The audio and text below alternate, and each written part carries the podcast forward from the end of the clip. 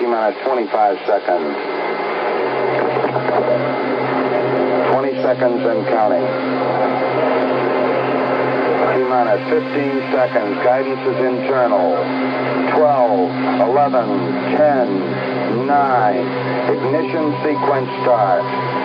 6, 5, 4, 3, 2, 1 zero. All engine running. Liftoff. We have a liftoff. 32 minutes past the hour. Tower cleared. Here we got a roll program. And as Apollo 11 does its roll program, this podcast now does its roll program. The tape is rolling. Good morning, good afternoon, good evening, wherever you are in the world. My name is Grant Cameron, and you're listening to the Paranormal UFO Consciousness Podcast. Thank you for taking time from your life to be here. Today on the Paranormal UFO Consciousness Podcast, I'm going to replay an interview that I just did with Alan Steinfeld from New Realities. Uh, the podcast was um, it was a live broadcast that was done, and the title that Alan gave it was "They Not May Not Be Aliens." This um, created quite a number of people that came to me.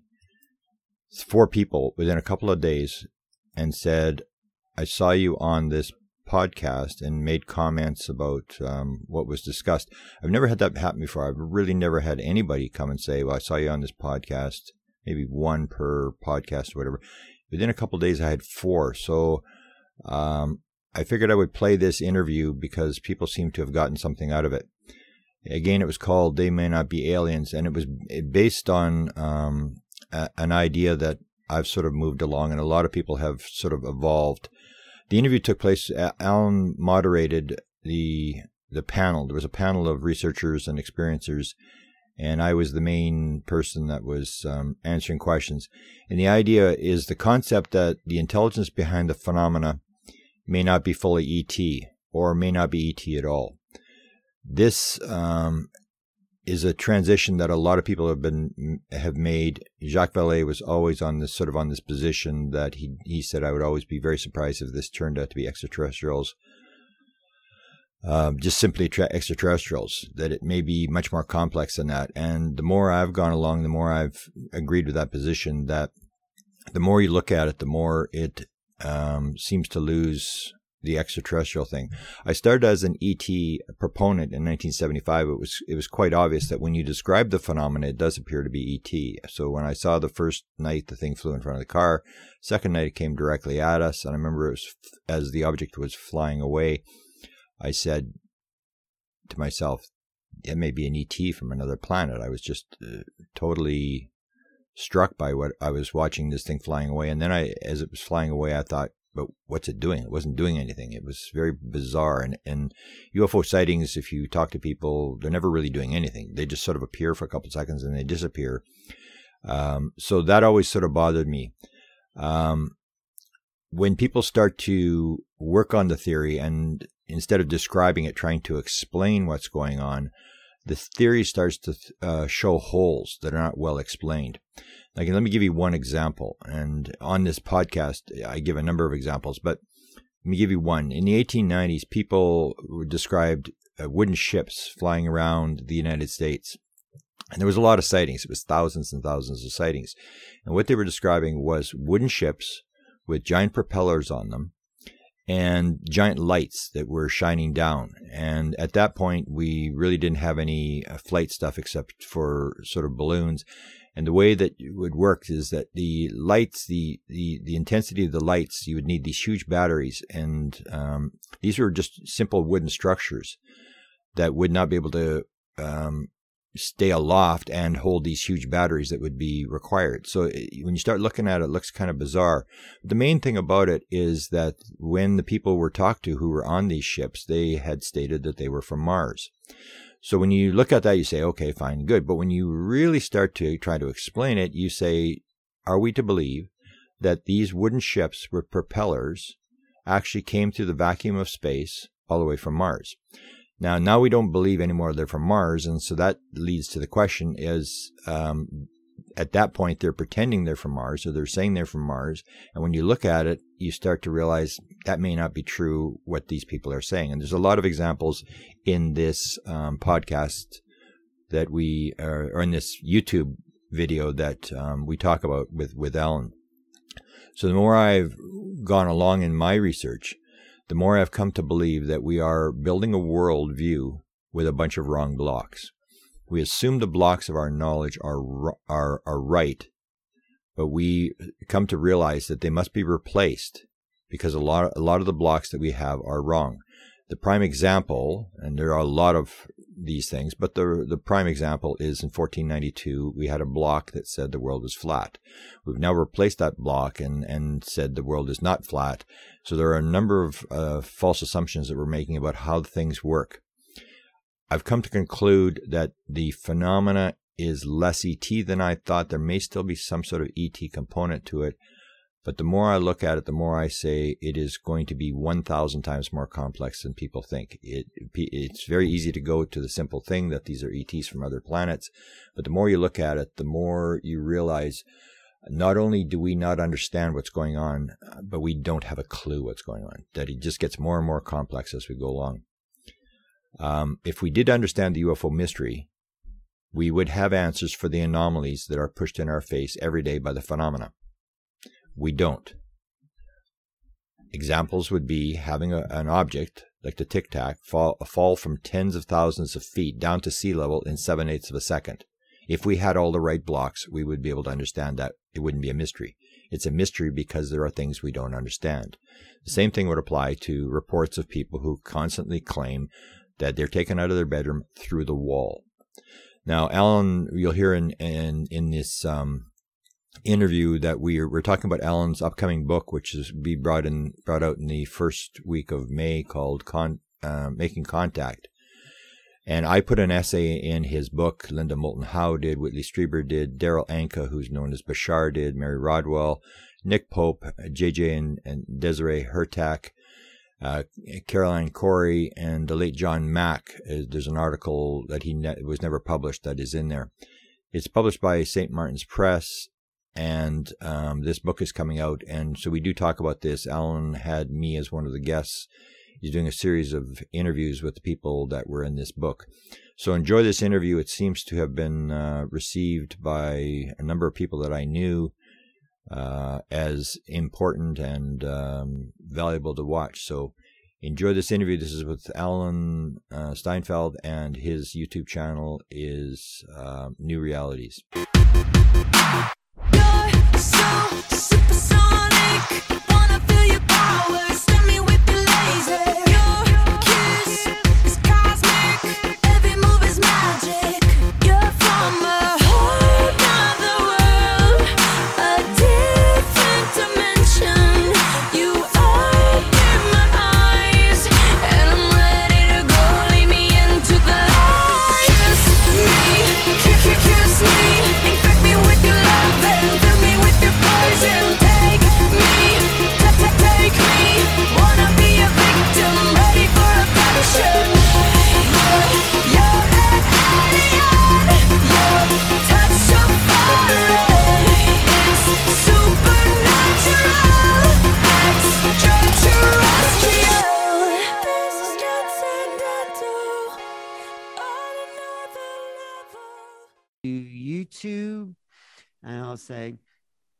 I'm Alan Steinfeld. Welcome to New Realities. I have a great cast of people here today. We're going to start off, though, with some questions to Grant Cameron, who is actually, I'm going to promote this book that I just came out with. It's coming out. It's called, let me just go back here Making Contact. Grant has an essay in there called The Theory of Wow.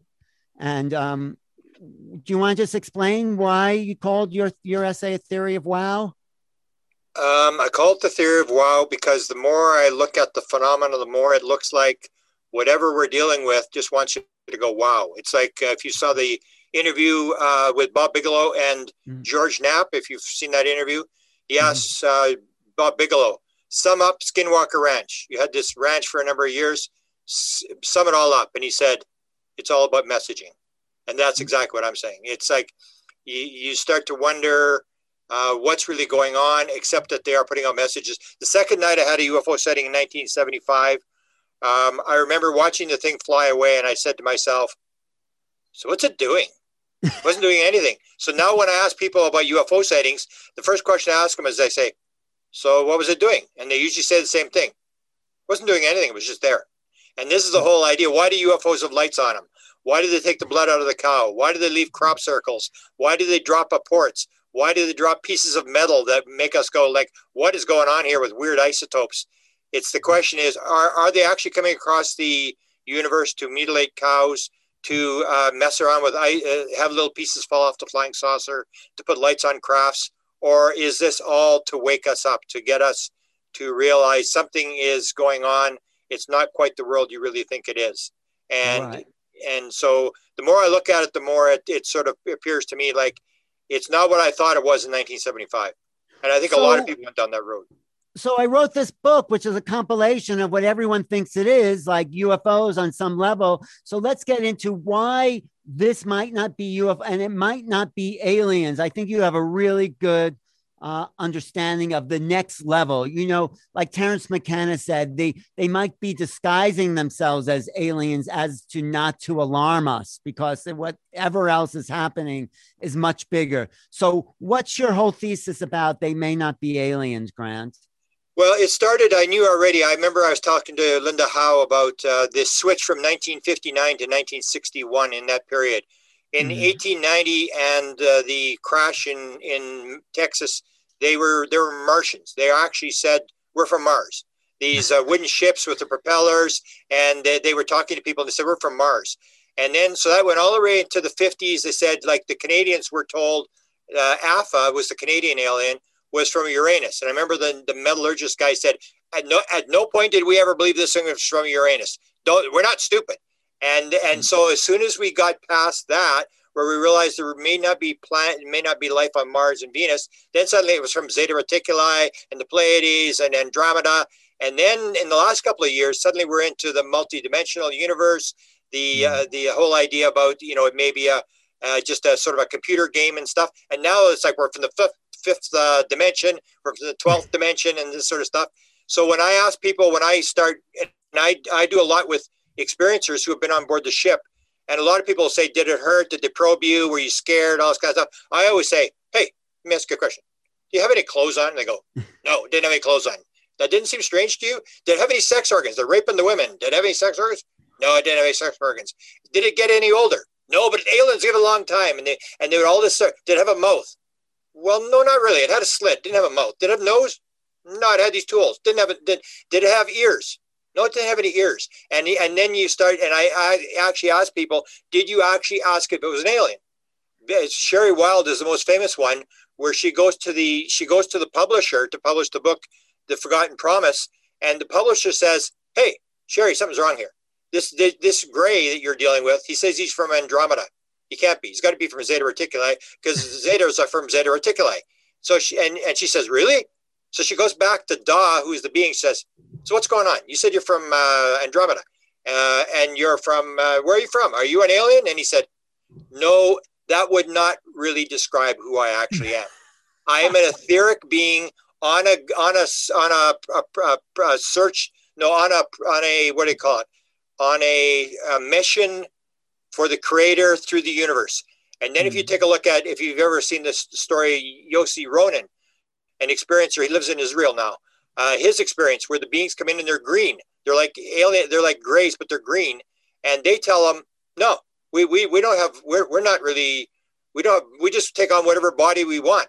And same as Sherry Wilde. She said, why do you come as this, this scary looking gray thing? He said, well, because it's, uh, it's easy. It's functional body.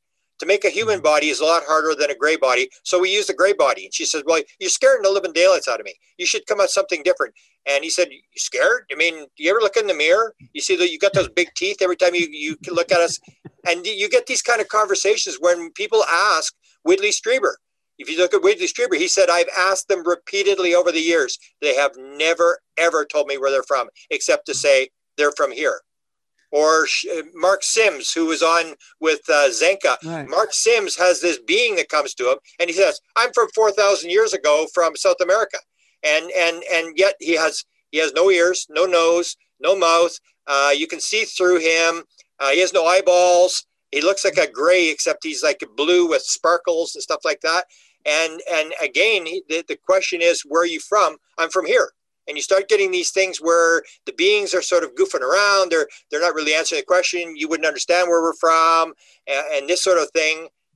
So that's the whole thing and the more i look at it the more it looks really weird and it's it's it's the idea of take a closer look. What are we really dealing with? If something's weird about the alien like you can see through it or something like that. It looks like a hologram. Then you got to say, like, what are we really looking at? Is it really a flesh and blood alien? Because if it's a flesh and blood alien, it'll get older, it'll have sex organs, mm. it'll have belly button, it'll have nipples. None of these aliens seem to describe that kind of stuff. But you know, Grant, we're just getting used to the idea that it's aliens, you know, with the government coming out, and now you're one step ahead of that saying, well, it may not. So, what is it? There is something going on for sure. It's not just, you know, well, well I, I, would say I think uh, uh, uh, Vallée would say what it is is it's it's the ability of etheric beings. All, I, it's like Shakespeare. All the world's a stage. All the men and women and aliens are but actors. We have our, mm-hmm. they have their entrances and exits, and every, each man plays many roles. We are not the, the actor on the stage. We are mm-hmm. playing an actor on a stage. So they can come into the physical world. They can become physical. They are absolutely physical when they're here. And mm-hmm. then, as Yossi Ronan said, what happened when it was all over, the, these green beings all gra- grabbed hands and they started making the circle and they went round and around. And all of a sudden they became translucent. And then they became into this ball of light and it got smaller, smaller, smaller, and it disappeared. So is it a flesh and blood alien or is it a ball of light? And I would say it's an etheric being that could come into the physical world and become physical and go back into that world. I even sent you the, the overnight, I sent you this AI guy, ex- expert on AI intelligence who has right. the DMT experiment, yes, experience yesterday, and he says, I, I had it and I lived a thousand, thousands of lives every single moment of thousands of lives in five minutes. He said the one I had before that, I was in a full blown abduction experience, classic abduction experience in five minutes on DMT. So then you start wondering, like, what's going on here? And 25% of all people with the DMT, Strassman discovered, had the hmm. abduction experience and they see aliens. So what is really what are they really doing? Are there actually these aliens out there? Or as Deepak Chopra says, everything is a everything is an action inside consciousness. It's all consciousness, and they can manipulate consciousness to be whatever they want. But but I did get a mark on my leg when I think I was abducted. There there are hybrid children that people have seen. There there there's a physicality to it, and I'll let other people jump in too. But yeah, what what about that, Grant? Well, I mean, people will describe. I, I, I, had a conversation with the beings. There was these beings from Great Britain that wanted me to interview them, and they yeah. made a prediction that actually came true. I mean, it was like kind of weird.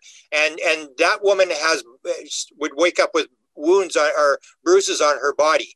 And mm. this is the thing: you can go into the the etheric world and it, it, you can create uh, stuff. Like we know through hypnosis you can make somebody have a, something appear on their body like if, pretend they're getting burned by a cigarette and that will happen. That's the thing. It's this power of of the mind to create these kind of things. And the thing is is like a the, the dmt experience with the with the is the guy actually on on the table being abducted mm-hmm or is in another world. Is there actually a physical world? That would would it become down well, to. That's so a whole other conversation. Would say that, this yeah. this idea, and that's what that's what uh, Niels Bohr said, who won the Nobel Prize for Physics. If you look at what he said, he said, "I speak as a man of science who spent my, my entire year, my entire life at this. There is no physical world." That's what he said. The guy who won the Nobel Prize for atoms, and yeah. and it's, so it's this uh, sort of thing that it it is in our world. We we see it as a physical world but mm-hmm. in, in terms of the reality, it's mm-hmm. much more, it's a thousand times more complex. We're, we're, we're making it too simple and saying there's aliens out there, we're aliens, or we're humans, they're aliens. Mm-hmm. And we're sort of, I, I think it's way more complicated than that. Well, well, Zinka, does this fit in with some of what you've been finding? And then I'll get to Steve and Andrew. But what do you think, Zinka? Yeah, you know, I think we have to really question, like Grant is saying, the nature of consciousness and the nature of our reality. You know, the old sages from from old times said, "We're living in a dream. We're living in a maja."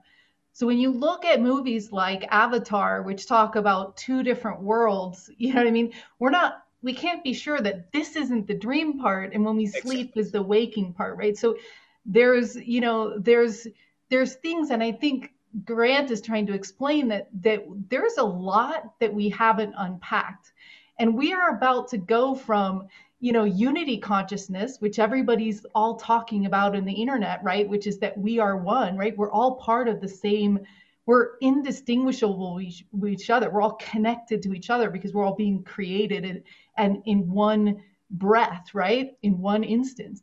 But then when you start to look at galactic consciousness, right, which is mm. the hmm. next layer, then you start bringing in all of these other this other these other narratives, right, which we're creating in real time, all of us, right? right. And which may exist in historically. But you have to be careful not to get lost in the story, in the details, because in whatever story like we're, we're talking about up. last night, it's like we can recreate the soap opera between the countries and the this and the that into the galactic narrative. So this race is mad at this race. All of that doesn't matter. It's all about understanding unconditional love.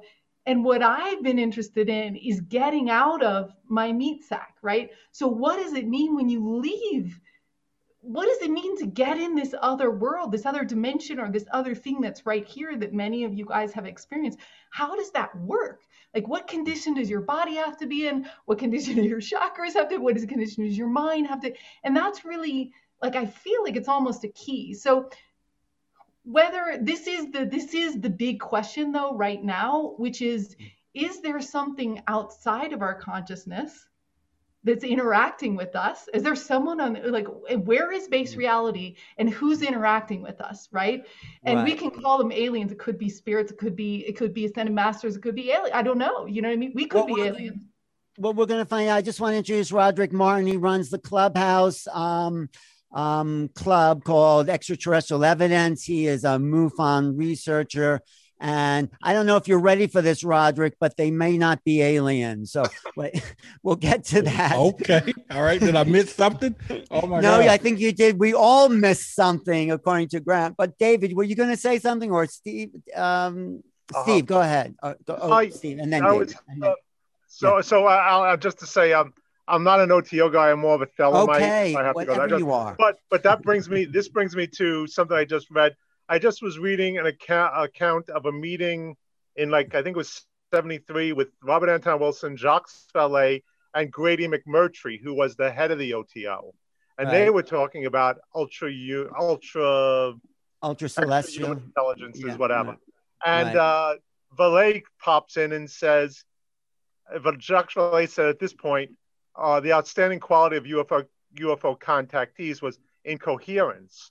So right. I just want to say now that I think that uh, one of the things that people haven't has anybody looked into surrealism as a prompter of the UFO phenomena in the 20th century? Well, I think art uh, is, and I, I, uh, but but let's not go there no, yet. No, no, no, no, no, no, I'm not talking about yeah. art. I'm talking about I'm talking about the surrealist manifesto of the dissemblance right. of senses the complete uh, reassemb- deassembling of senses, I think Artaud said, which right. is incoherence, which is destroying the rational thought, destroy all rational thought.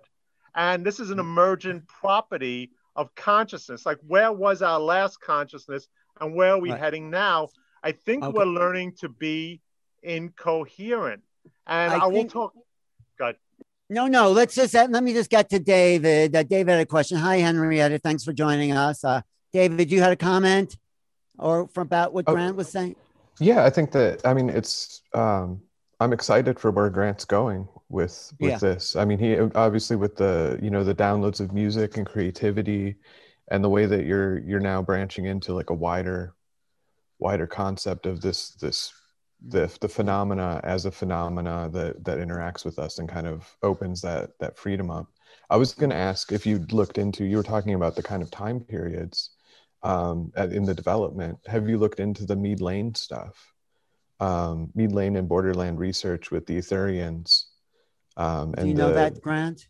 Well, that was the original idea. Like we, we sort of rewrite history. Like that's right. what happened with the the whole deal about Eisenhower meeting at Edwards Air Force Base where they said, oh, he was dealing with grays. Well, no, that Meade Layne uh, letter said he was dealing with Etherians, mm-hmm. and then we re, re, rework it and we turn them into Greys. Greys right. didn't appear until 1961, as far as I know, and right. reptilians didn't appear until 1988. And I mm-hmm. always saw this time, this sort of a period where they seem to be flipping, almost like they're turning the pages of a book, and it doesn't make any sense. Because I've been around so long in the field that I know that it wasn't always this way. I mean, there was no right. reptilian talk back in the 70s. There was no light language. There was a lot of stuff that's that's that's changed. I, I just want to throw one more thing in here yeah. uh, because people may not know. Jim Semivan, who was the co-director of To the Stars, has just made this, or uh, Ryan Bledsoe just made this thing because somebody brought up the ultra-terrestrial thing, and that's what he said. He was he had the beings in his room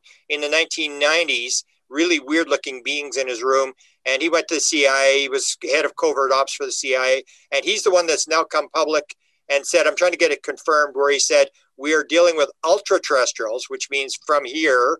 Uh, mm-hmm. the sort of the um, uh, Keel idea, and mm-hmm. that they are they are dealing with they are sending us messages through symbols, and that, and so here's a guy who's a very high level CIA guy who actually spells it out and said we are dealing with ultra terrestrials, and I know mm-hmm. um, that the Pandolfi Dan Smith crowd always use that word.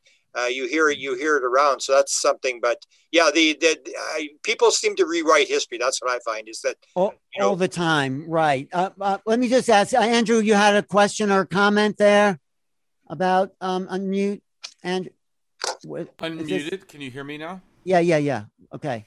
Yes. Um, can I share my screen? Is that possible? What are you sharing? Sure. I, mean, I just want to share my implant. You want to share your implant to show that to show Grant that it's real. Let me just make you a co make you a co-host. Let me just say um allow screen I, I think this should do it. Okay. Oh, she's Okay. Can what? you share can you share you now? Yeah, how do I do it? Uh you just go down to share screen, the green button on the bottom. Share screen. You see that? And so you're but the I mean we we we okay, that's your implant. So sorry, you're you're going in and out, Alan. You're breaking up, Alan. Yeah. What this? Oh, what are you trying to show us by? Sh- what are you showing us here? I'm showing you something that happened to me about ten years okay. ago. And what I'm, are you trying to tell us about that by showing us that? What does that mean? it means that either I was implanted by mm-hmm. aliens or mm-hmm. by the government. Nobody mm-hmm. is really sure. I'm just going with in people's intuition. Maybe somebody has something to say about it. Well, is this a scar or is this right. the implant? Uh, that is the scar after brain surgery. Okay. Mm-hmm. Okay, yeah. Grant, can can you stop sharing the screen? Yep. Okay, okay. thanks. Well, I was just listening to Whitley's interview today, and he talked about he's absolutely convinced the government put the implant in him. Some guy that was right. an expert on EVPs and stuff like that. Um, so I don't know if the government has that kind of technology, but um, Whitley seemed pretty convinced it was not aliens that put the implant in him.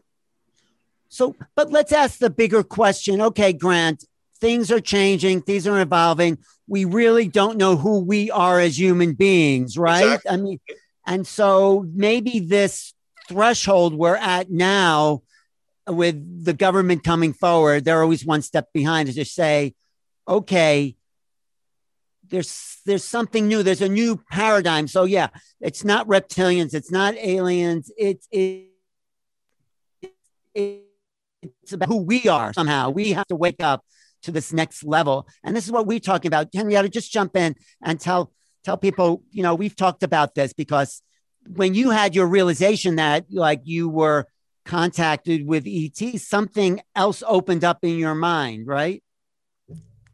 Yeah, I mean, um, hi Grant, and sorry for being late. Um, but uh, and I'd love to hear what uh, you know, just hi, a quick. Yeah. Hi Andrew. Hi everyone. I'd love to hear just a quick thing of yeah. what what I've missed. But um, as I, as I was coming over here, I was thinking about this inner outer space thing, you know, about what, where are they, what, what, what is it? Who are we? What, what's the relationship? Like, what, what is that? But so much more this kind of inner space thing that seems to be is a possibility for me Right. You know. and, and the inner space, but what about the implant thing? I mean, that Andrew, yeah. a lot of people have, yeah. Grant. I mean, there's a physicality that's not yes. just, you can imagine a wound on your body, but it's hard to imagine like a metal object inside your body. Somehow. Yeah. And also the UFO, the actual experience of seeing that, which is so real, you know, in terms of sort of seeing a real object. There's that too. Yeah. Like it's just, yeah. But, um, uh, Alan, is anybody familiar with this Tesla phoresis stuff that's going on? The Tesla no, coils.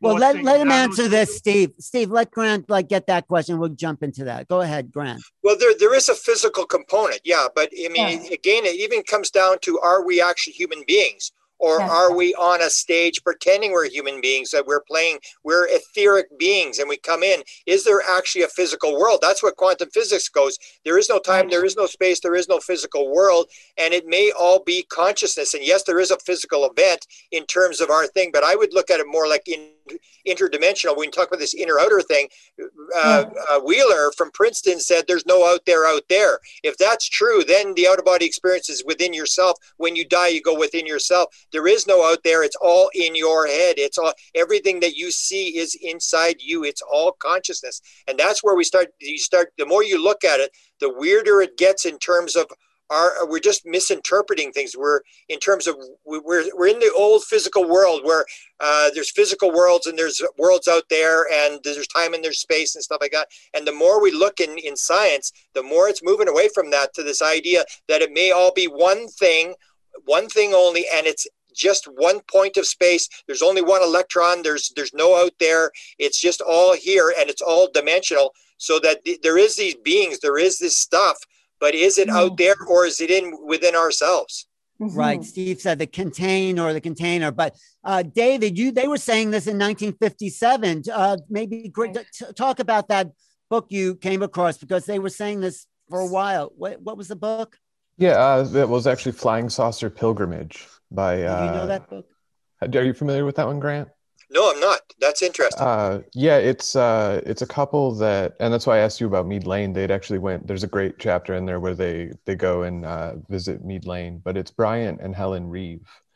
And um, what was really interesting to me was that uh, I had actually just got a copy of this book again. Um, it's from '57. It was republished by Ray Palmer, right? So the the Kenneth Arnold Flying Saucer um, Shaver mystery stuff. So Ray Palmer republished republished his book in '65, and I got a copy of it because I'm really interested right now in exactly the kind of stuff you're talking about, with going back right to the very beginning of the the whole deal and seeing like what exactly was being said, because so much of it has been rewritten in the cultural history and you know a lot of stuff is said about it but nobody actually reads the like articles that came out in the 50s or you know whatever. So so I'm, I'm reading in this book and i flip it open and ironically you know this is just the, earlier this week which is uh, i had posted it and tagged uh, alan with it. Yeah. Um you know it was about consciousness and it actually in 57 in yeah. 57 it had this whole like the whole chapter is exactly what you're saying. And i was like wow, you know, I knew about the Meade Layne stuff and I knew that that was kind of dancing around in that. But I mean, they were directly like, no, everything is consciousness. Um, what we're experiencing, you know, and these were messages that they were receiving because this uh, Helen and Bryant had actually gone like a, on a cross country journey, meeting with Van Tassel and Adamski and uh, Daniel Fry and a lot of these folks, um, but then also just talking to experiencers that they ran across. And mm. so um, you know, in the midst of this, they sort of did what Zinka is doing, which is kind of another interesting sort of synchronicity in finding this, in, encountering this book recently again, um, was codifying what everybody's saying and then trying to get an idea like, okay, if we have all these parts, you know, what do the parts kind of paint? Um, mm. And so it was interesting that they they said some, you know, so directly that consciousness was kind of the key. Hmm. Um, mm. You know, they said the um, the background concept of this entire explanation of outer space is in the proposition that life is primarily a manifestation of consciousness, or if one prefers it, life is consciousness. Now there's life as a whole and there's individual life. Life as a whole is the sum total of all consciousness. the summation of consciousness takes in all life, all existence, and all reality. On the other hand, individual consciousness takes in only the particular portion of total life, existence, and reality, which the individual is aware of at any given period of his evolution. Mm. So, 19, um, 1957, that's advanced. really Um, interesting. Alan, Alan, Alan, wait a second. Dave, What- Dave, Dave, what- I gotta what- say what? something. I gotta go. Dave, when you said that, it reminds me that the East and the West, this idea of the Eastern philosophy, Watts and all these people, that's what that's about. Yeah. It's the Eastern and Western philosophy. And then we get into this group mind thing. I gotta say something. I'm gonna do this.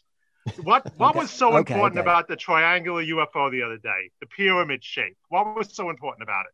The Oh, you were going to tell us that. Yeah. the What first was thing that came- important? the first thing that came to my mind wasn't that it was a, a pyramid. What was it besides being a pyramid? Well, It what was a- it? Tell us. It was a tetrahedron, Okay. right? Really important. Everybody knows what a tetrahedron means, right? Well, tell us what it means. The triangle becoming the fourth emergent point that has freedom and space around it. It's It's also a out of one comes two, out of two comes three, out of three comes all numbers, right? Right. And now I'm going to go. So that's the fourth point of it's a degree of freedom. It's an emergent property. So when I saw that thing for the first second, I said, "This shit's a tetrahedron. It's not a pyramid." Right Mm-hmm. now, I'm going to ask. I'm going to just do one more thing. I'll be done. Okay. Everybody's familiar with the memristor, right?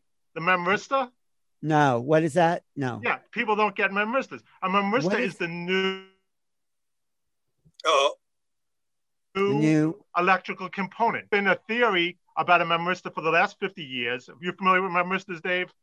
And a memristor has potential. So the memristor is the fourth again. And now I'll leave it at that. But if you're not hip to Well, memristors, you're not explaining what it is, though, Steve. What is it's- a a memristor? memristor is a resistor with variable memory. It's a new Okay. electric, first new electrical component in 100 years. All right. All right. And, And what does that- that have to do with what we're talking it's a about? it's it's a new um it's I'm going to use the word emergent again. It's a new property being brought to reality.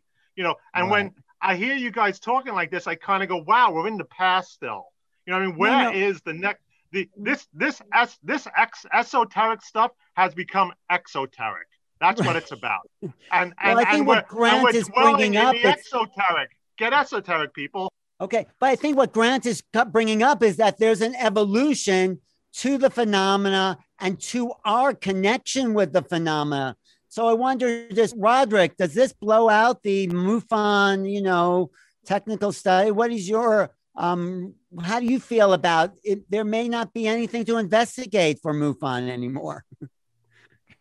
Well, I mean, with that being said, I I just kind of as I'm listening, Yeah. um, I'm still trying to wrap my head around it. You know, period. Okay, that's I- fair. Yeah, you, you know what I mean. So we're I think we're all going to go with either facts or beliefs.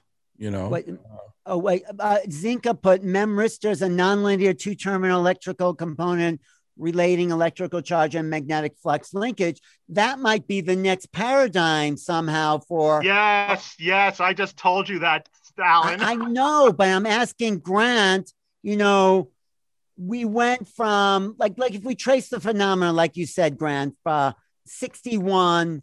Uh, Betty and Barney Hill suddenly see grays. No one had seen grays before that, and maybe the the science fiction cults were getting popular. So now's the time, like whatever this phenomenon is, could show up as grays.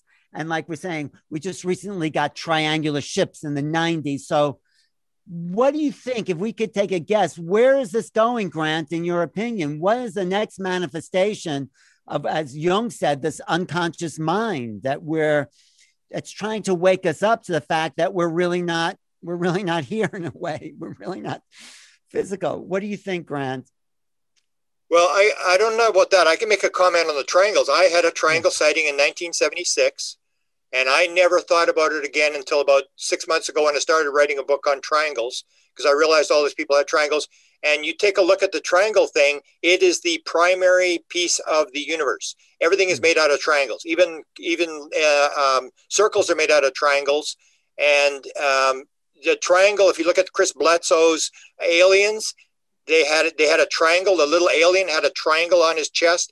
Uh, the mission Rahma, the um, the being inside the, the the the Xendra had a triangle on him. People have triangles. I say, why do they put triangles? You're mentioning implants and stuff. So why do they put triangles on people's bodies? Like what is this? They want us to be system? tetrahedrons. No, but what is that? This is all symbols. This is all symbol stuff that they're doing. But the symbols are real. Like you used to see triangles when I talked to you, Henrietta, and that just right. Didn't that kind of like show up?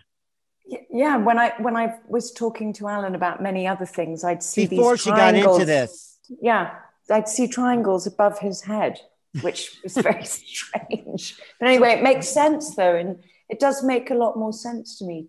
You know. Right. So Zinka, what's your research on that? Yeah, on that's interesting. I, I would say that we're. I mean, Grant always says we're in the Super Bowl. Well, what yes. does that mean? It means that we're about to totally shift reality into yeah. the galactic narrative. Why? Because we have asked for it, because we want to experience it. And you guys have been in this yeah. for 30 years, but it's a wave that grew and grew and grew and grew. And now there's enough of a tipping point, just like we mm-hmm. study in the Maharishi effect, right? When there's enough people that want to experience a reality, it will become a reality, right? If we want to go to Mars, someone will invent the thing that gets us to Mars, you know what I mean? Or what, right? Whatever it is, right? So we're experiencing a click that's going to open the floodgates to all of this experience. And one of the things we need to be careful about is that the narrative isn't spun on the news media as negative because they affect our subconscious a lot. It's like one brushstroke on the media, right? It's like millions of households, boom, and that can change the way that we experience this new narrative right? So so we need to be mindful as a group um, because it's going to enter the physical now. It, it already has and it's going to be the floodgates are going to be happening now. So we can can we jump start like what the next now i mean yeah just manifest but i think you know grant and a lot of us have been around in this field a long time. Could we guess how it's going to manifest? I mean, we're in control. See, that's okay. the thing. That's that's the oh. enlightenment. No clip. one's in you control. we're in. We're well, we're in control. You can you can let go and let it happen. No one's in control. Well, maybe you're you not are. in control, you, Stephen. We're but in control of how we want to make it into Zinka. Then, if we're in control, where are we going with it? This is this is Star Trek. This is like all civilizations coming together to drop incredible technology, like this thing you were saying, to do super cool things. We want to travel. We want to live longer. We want to go to other places. Like this is the mother load drop of technology and abilities. We want to develop telepathy. We want to do all this stuff. And with them, it's an easy way, right? Because they're going to show us, right? They're more advanced, right? So this is the perfect you know, it's like the hero's journey. Everything is effed, and then all of a sudden, something happens. This is that something, and it changes everything. Right. Well, well can I make a comment on that? Yeah, yeah. Go ahead. Because I, I think we're we're that, that I think that's kind of an American idea that we want technology, we want this, we want that. It's like we want some more stuff. And I think what the beings are doing is whoever this intelligence is is going the other way and saying it's going to be more like Eastern religion where the stuff is what's killing you that we need we mm. need to realize that we are re- realize who you actually are you are not the stuff and um, we so that's what i think the government is trying to do is they're, they're trying to do this thing where uh, we're going to get control of this. That's why they went to Skinwalker Ranch. That's why DIA went there because they were putting bulls in trailers. They're locking these inside a trailer. They were doing all the support stuff. They were making stuff appear, portals appear. And the, the intelligence said, you know, we'd love to have this stuff. I mean, this is more technology, more stuff. And I mm. think the, the more I look at it, the more the beings are saying, the or the intelligence is saying, this is not as physical as you think it is. And so that's my conclusion is the, the end result is going to be, it's going to be less physical than we think it is. It's going to be way more spiritual than people think it is, which is really going to mm. annoy a lot of people. And it's going to be a thousand times more complex than people think it is. And it is going to be a hive mentality. As much as people want capitalism and all this kind of stuff, it is going to be that we are a cell in the human body. We are part of the one that is to me is the ultimate message that they're trying to get across to us. And I see the other thing that I think you see them doing is they're doing this confrontational thing where they're appearing as different things. So one day they're a triangle, next day they're a ball inside a cube, and then then they're like a tic tac. And that's why I say like when you see the the description of the tic tac thing, they said to Fravor. So what was it doing? Oh, it was. We were up at thirty thousand feet, and this thing it was bouncing around like a ping pong ball. Well, I saw that in 1975. It was the most amazing thing. This thing's going around the sky. It's bouncing around. So what is that? Like, is that a pre-abduction maneuver? That's to get you to go, oh my God, what's going on here? This thing's jump. And so they were watching this thing, and then I say that they they sent the one to go and make bubbles under the water, and so the F-18s go across and say, oh my God, there was one under the water, and there's big bubbles and stuff. And they're just trying to get our attention. They're trying to get us and and once you do the circus it's like the jesus thing. Once you do all the miracles and all the circus stuff then they bring you the message. And they're trying to get our attention because we're in this situation where we're scrambling around and we do, we all believe we're separate. It's you versus me like like football teams.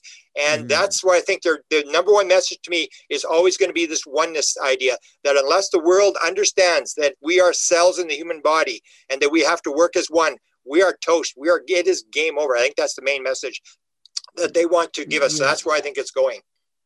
That's right, Steve. Did you? Uh, but but let me just ask because. Uh, uh, go ahead, jump in, Steve, because I have a question. I just uh, I, I hang out with a lot of electronic composers, and they all need the synths and this and that. And I say to them, if you can't do it with a can and a string, you can't do it at all. All right. so that's about technology. You know what I mean? So people thinking that they need stuff to get something done. Uh, Grant, you know, when you talk that, I had some chocolate before, so I'm a little keyed up. But when you talk that way about the one body and one mind thing, it makes me think of Olaf Stapledon, and again this this this Star Maker, and you know this. Uh, I think about, and I think that paradigm is past. I right. think we're in that that paradigm has been recognized. Well, you can't argue with been, the oneness, Steve. You, you're arguing yes, with your you're arguing with yourself I'll then. With okay. Damn straight, I'll argue. It's about I'll, I'll easily argue. Okay, you can have that point of view, but one day you might say that you're not who you think you are. But but Grant, I have to say there is an out there out there. We are physical or appearing physical. There are, I mean, we've been programmed to think it's real, but let's just you know, it's not this or that. I can't, I, I don't think we could say, oh, it's not all, it's all non physical, it's all physical, but there is something, an intelligence of other beings, because then you're sort of saying all these beings are really of one mind the grays, the reptilians, they're all manifestations yeah. of, yeah, they are. Maybe, but, but we're, but we're sort of individuated. Why wouldn't, other species be individuated in the in the illusionary sense i'm talking well, because we we we assume that we are like the only thing. We are physical. We are just a vibration. We we are mm. not. We that's where we're making the mistake. We think we are actually the like we play. I played King Henry VIII in a high school will play. Now I'm King Henry VIII. You are not King hmm. Henry VIII. You are playing King Henry VIII. And we we have so we have this this thing, but and that's where you get this thing where you look at the DMT thing, which I think is extremely important. That's going to open this thing up. Is there actually a realm where there are these elf beings, and people will describe them in there? Fifty percent of people will describe them, and they will describe the abduction. So yeah, there are these different realms, and there are these different beings. We are all in this this sort of uh, vibration thing. And to me, it's all vibration.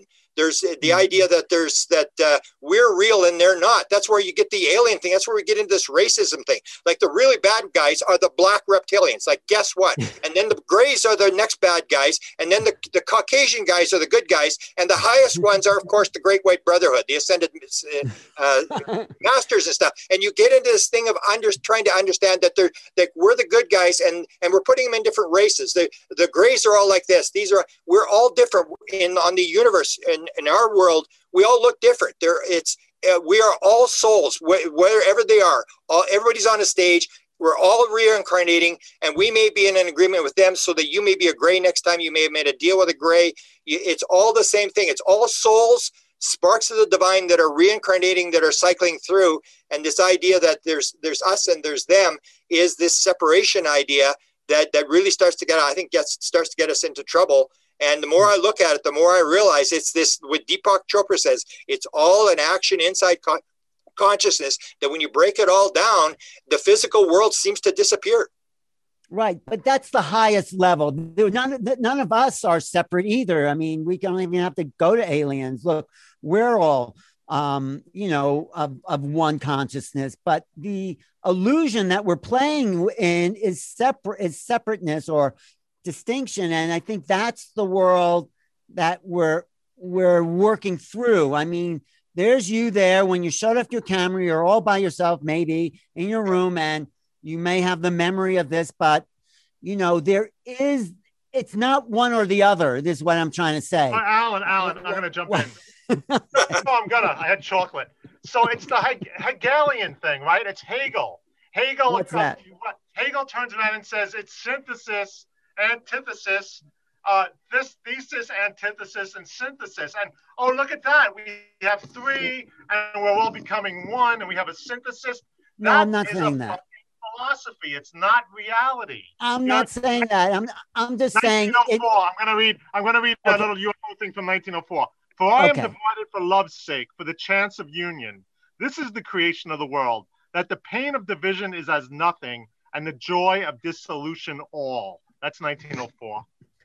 All right, that's that. That's one take on it. So I'm saying, Grant, and it's yes, we're all one and we're all separate. So there's a manifestation of phenomena here, which is something, and that's sort of the illusion we're playing in now. So we can say it's all one, and that's great, and I believe that, but it's also, you know, uh, we're here in the apparent separateness, and let's deal with what the next manifestation coming around the corner is going to be around the block the next materialization of of phenomena right? I mean does can we can we go there?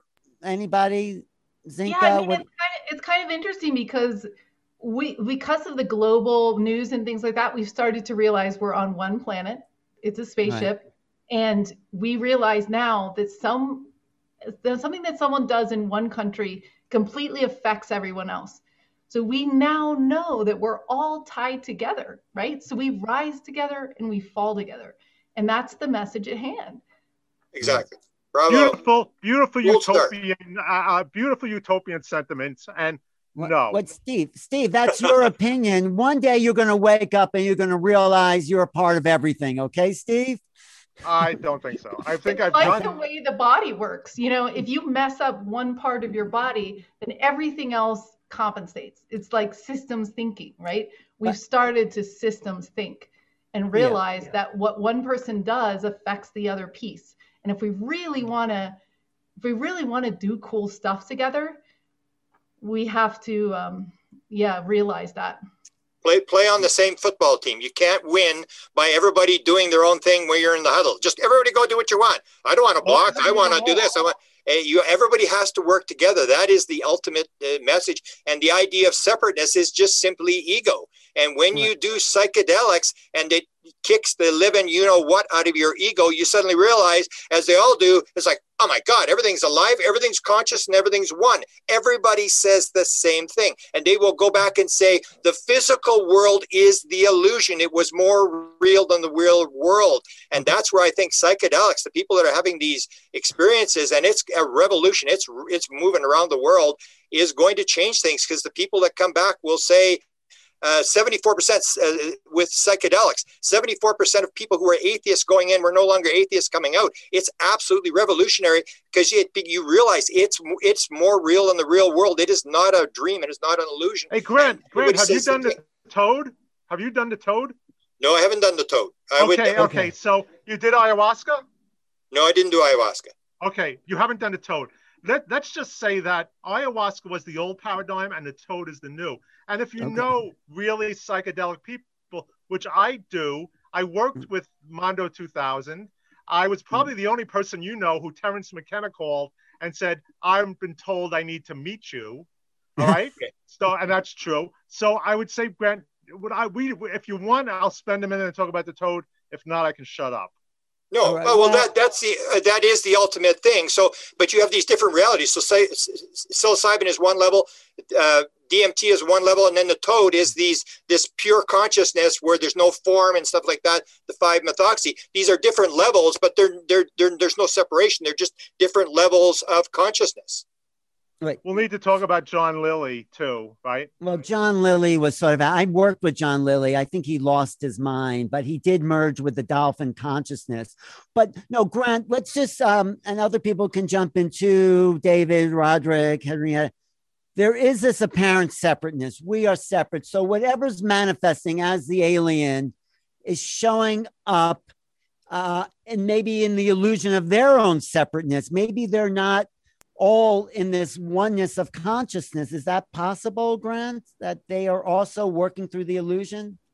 No, I think that they, if you take a look, 40% of all experiencers say at, at, at, one point during their experience, they knew the answer to everything in the universe. I don't think they can get here unless they understand conscious, the oneness. Mm. That's how they get here. They realize it's all one thing. We think you need a big giant spacecraft with a thousand years worth of food and big engines and fly across the universe at the speed of light. They realize you can just pop in. That's what Kit Green says. When when Peniston said, "What the hell are you guys doing? What are you doing with Bigelow?" They had eight people, these scientists, and all this is funding for experiences. He said, "We're trying to figure out how does the phenomena pop in and pop out just as quickly." So they mm-hmm. know this that, that they're just coming in and out, and I don't think you can do it unless you understand that it's all one thing. There is no time and space. They're just changing the equation, and they're moving from one spot in the wherever to to another spot, whether it's it's cross space or whether it's in these dimensions, which I think it is but they are moving from they are like you're you're now acknowledging that there is something coming from somewhere to yes. here as as okay. when you do dmt they will describe it is like you have a rocket on your back and you are out of your body and you are going somewhere and everybody describes the same thing yeah you're going somewhere the same as they're coming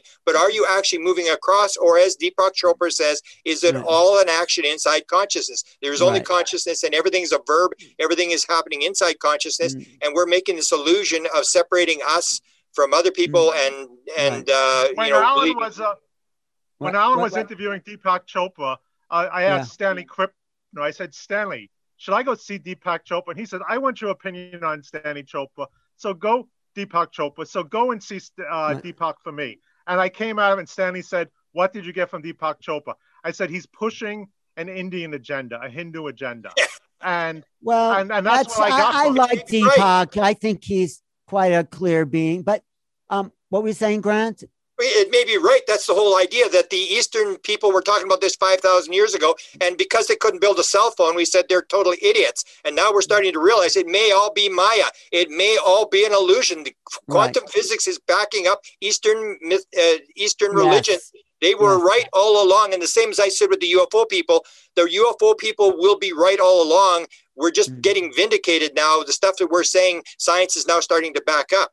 Wait, Grant, can you also talk about what happened on Mount Shasta with that group of people? Because that's a fascinating story what well, what happened? Yeah. Okay, I'll tell you a little story. bit about the 2020 event. So they have one in 2014, 2015. Who who they, they, Who who are they? Okay, this is Mission Rahma, which is another idea where you got to really start looking at the beings because Mission Rahma is like 25,000 people. It was started by Sixto Paz and his brother Charles Paz in 1974. They had this automatic writing. They claimed they were contacting these aliens, and the aliens said, "Come to the desert, eight o'clock on Saturday night. We'll be there." The the ship shows up. They get to go on the ship, and they developed this protocol of doing this mantra and the meditating and all this kind of stuff. And they can tell you when the object's are going to appear. Like when I was there in 2017 at 9:33, two people said it would appear at 9:33. This thing appeared over my head at 9:33, and I'm telling you, I was born again. I said, "Man, these people are onto something." And they had they opened these xendras, which they call interdimensional portals. So the beings lower their vibration they use this mantra and meditation thing to raise vibration, and then this this this Xendra will open. a portal or Xendra, they call them Xendras, will open. The Mission Rahma people, there's 25,000 of them. They have all sorts of contacts. I have never seen a gray, never seen a reptilian, never seen a mantid. It's all these uh, human-liking beings with long hair, gorgeous, all this kind of stuff every single one. And they've been doing this since 1974, and they've had a lot of contacts. So they, mm. 2014, they opened as Xendra. 2015, Paola Harris is there. Her interpreter in, in Mount Shasta. In Mount Shasta. Mount Shasta. Her, her her translator goes into the into the Xendra with her, and they they're seeing uh, uh, beings that are that are um, holograms. And I said to him, "Did you see the holograms?" I didn't see no hologram. It was as physical as could be. I could see the lines in the guy's face. I was standing right there. And that's the thing is you start to see this thing where two people are seeing two entirely different things. They're both looking at the same thing. And then you start wondering, well, if it's something really physical and really real, why aren't they seeing the same thing? So he suddenly, the, they call a hitchhiker phenomena. They it follows him home, and this Antarel, this being, starts appearing, and his car starts all this weird stuff where the windshield wipers are going, the car's turned off, and weird stuff. And then he gets a message from Antarel says, well, we've changed it. And there's a Adama as the new being. And you need to go to Mount Shasta in 2020. You need 111 people. Sends them to Shasta, or yeah, to no, to um, no, to um, uh, Sedona. And they have this thing that the alien makes them go to Sedona. They do this stuff, and it all works out. They go back, and in 2020, I'm, and this is what I I, I interviewed the people. They have an encounter with a being in in the um, the the mm-hmm. crystal shop at the bottom of the hill. Then they're sitting there, they're having a, a party, uh, birthday party, two o'clock in the morning. They're sitting on the sand flats. You know what the sand flats are.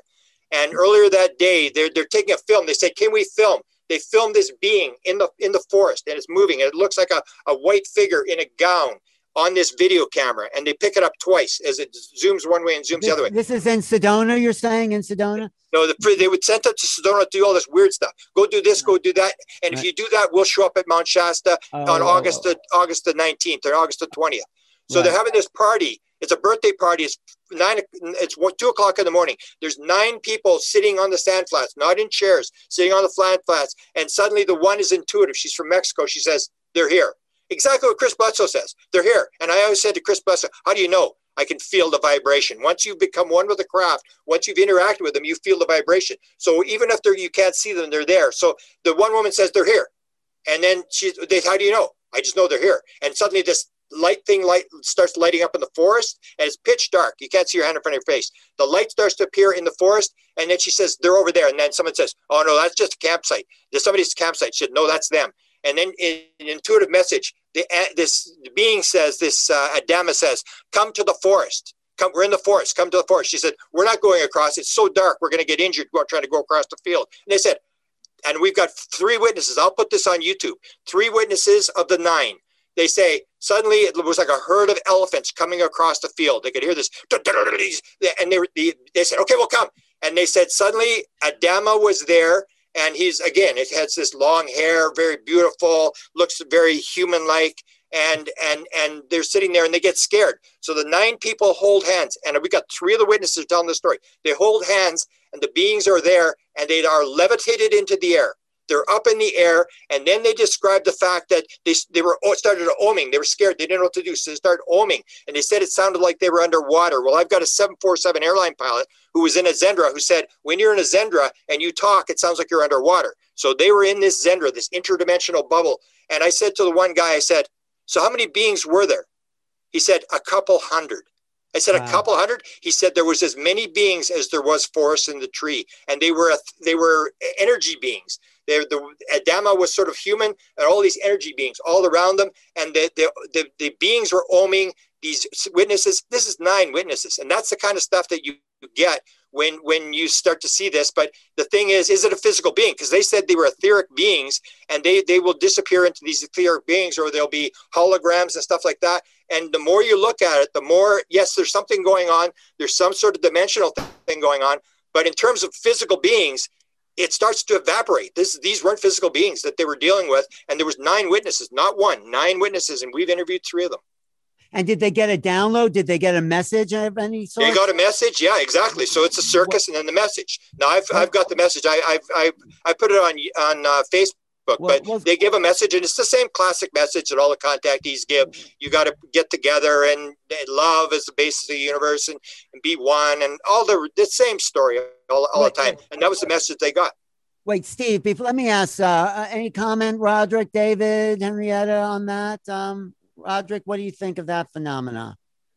You know, I will look into this camera and tell you everyone, all of this is just kind of, you know, for me being an investigator looking for the facts of things, right?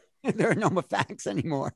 There's no more. It, it's out the window. So now I'm just sitting here going, where do we go from here? You know, and how do you interpret all of these things? And so I'm listening to Grant Of course, Steve is making his points elusively. I mean, just putting them out, eh, eh, eh, you know. And so I'm, I'm, just, That's I'm Steve, just, yeah. I'm, a, I don't have a dog in the fight, but I'm in the fight, so I'm here listening. So okay, okay. Actually, Grant, we, maybe we, we get you. Yeah, Let me ask one, add one more thing. You know that the CIA wanted to come there. That Ron Pandolfi, the guy who supposedly briefs the president of the United States, has always said all this stuff about anti gravity, all this stuff is techno scam. It's all a scam. And he keeps indicating the portal is the story. John Alexander said after a Gaia interview, they were asking about UFOs, and he said, Look, It's not about the UFOs. It's about the portals. He yells at, at Sid Goldberg in the park, parking lot. And so they would, the CIA hmm. wanted to send someone to Mount Shasta. And Paola Harris told me, you do not bring CIA to Mount Shasta. You keep them away. And, and so when this event happened in 2020, I went back to one of Ron Pandolfi's associates. I said, hey, don't you think it's about time to do an interview? To say mm-hmm. what's really going on here. Are there really portals? Does the government have a portal? Is is this this interdimensional thing where they're popping in and out of stuff? And he said, "Yeah, sure, I'll do the interview, no problem." And and he said, "But I need you to go and make an agreement that you'll get the witnesses and go on a TV show with the witnesses." And then one of the people in the thing said, "No, if it's CIA people involved, we're not going to get involved." So I had to back off to the guy and say, "I can't deliver the witnesses, but they were going to do an interview and I said, it's mm-hmm. about time that you come clean on this portal thing and and do an interview. And they were going to actually do an interview.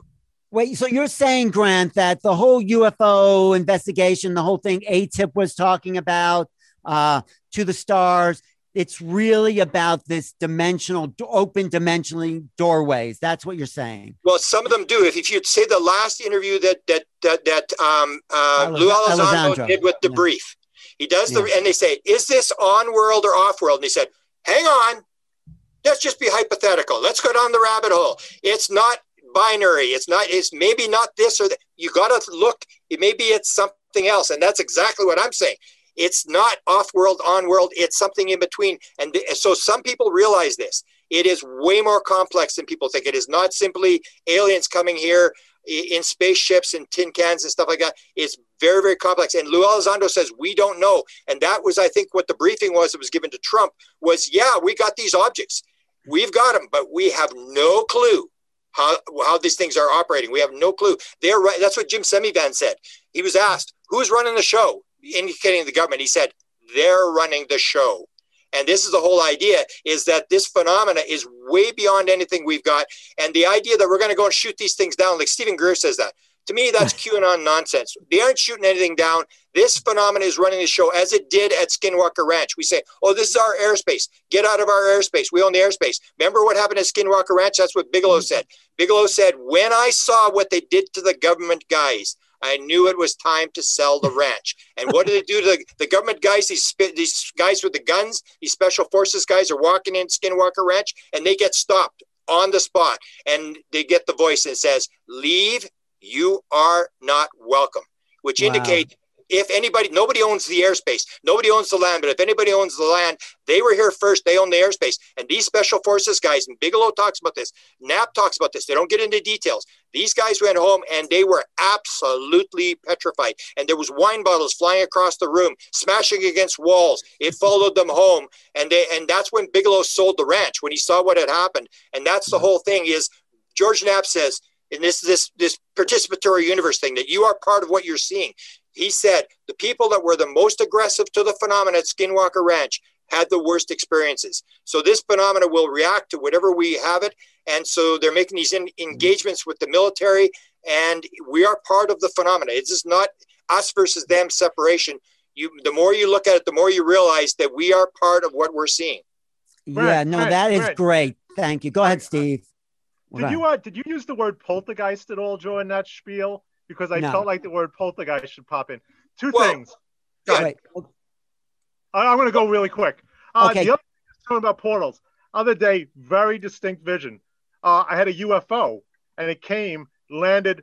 It was a sun wheel. It was landed right on my forehead. Opened a lot of shit up. It was a fucking sun wheel swastika. The thing that scared me about it was I said, "Holy shit, this is what Charlie Manson had going on." They, now the other point I want to bring, and I want to bring Dave in, is Dave. He mentioned Grant mentioned the circus aspect to it, and before he said circus, he was giving me the spiel about this Shasta event. I thought uh, this the Society the Spectacle. So is that Baudrillard? Uh, go go into that. You might this uh, you might know about that. The French philosophy about the spectacle, right? Yeah, and, the Society of the Spectacle is uh, Debord. Uh, what does that mean? Go into details about that, uh, David. What does that mean? Spectacle? You're saying? Uh, the, it's the Situationists, right? Steve? Well, so talk, what, talk about the history of that. Can you? Uh, in, was that '60s? That was the '60s with the yeah. French. Yeah, yeah it, so, was, it, was, it was. French, but, but, okay, Dave. But what is it? Well, it was a. Uh, advanced socialism, I guess. I don't know, in a certain way. It was kind of a reaction against capitalism, a reaction against capital, a reaction against uh, contemporary. Uh, it gets it gets very philosophy. Yeah, but yeah. what's the esoteric part of it, David? De- what, deconstructionist. What, no, but what does that have to do with portals?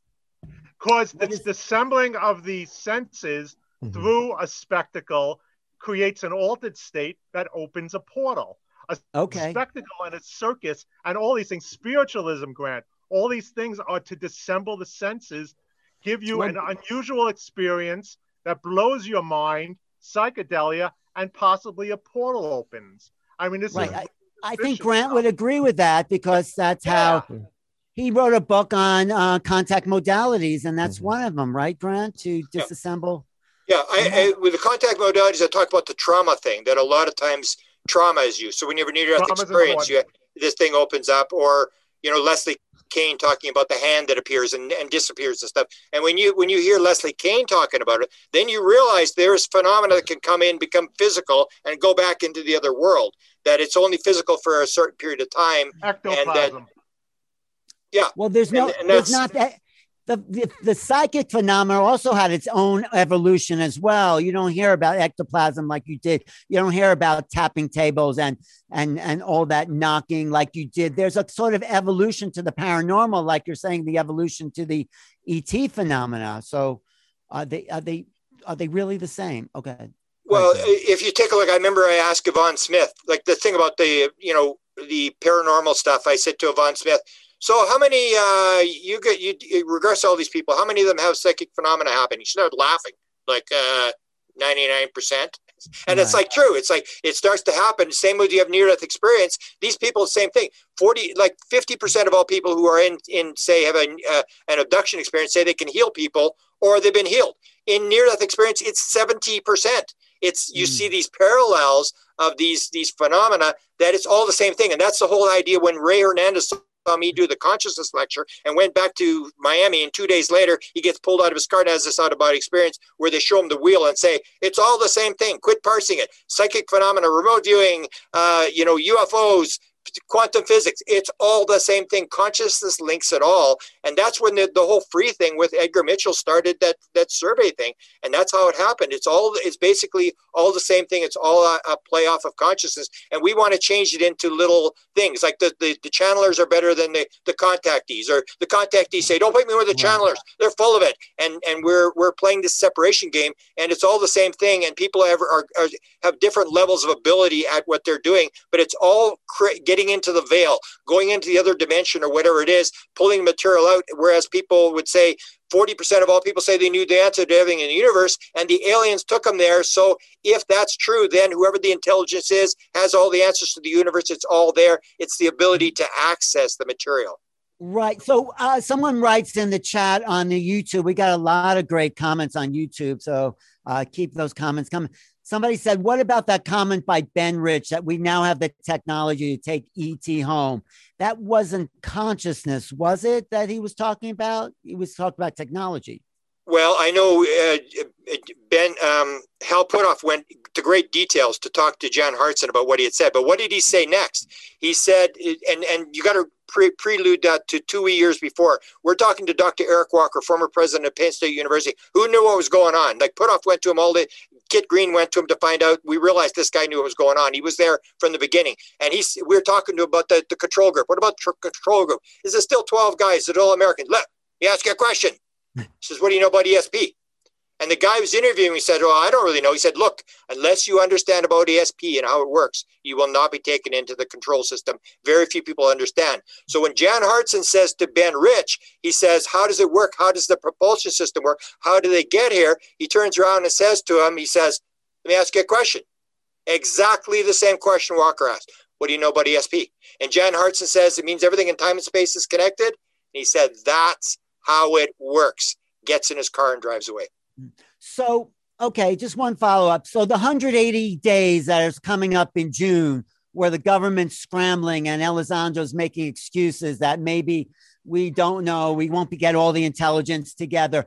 Is this really, in your opinion, because they have no idea what's going on? They don't know how to talk about this. They don't know how to wake up these Christian fundamentalists into the fact that it's really spiritual. It's not about, you know, the whole religious sort of thing that they've been into. Is, is that the big problem the government's having now, Grant?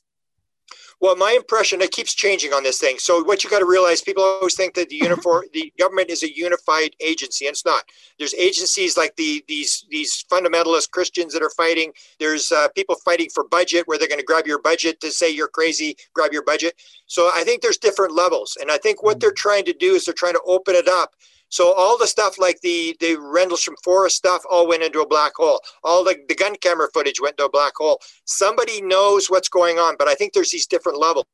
So what Lou Elizondo and these guys, they're at sort of a level where they realize there's something to this. The phenomena is real, and they realize there's somebody above them that has some of these answers. But I would say the people at the very top, the answer they have is we haven't got a clue. It, it, it, for example, if you look at the Wilson document, at the end of the Wilson document, it says we've got a craft that we think we that will fly. So what does that mean?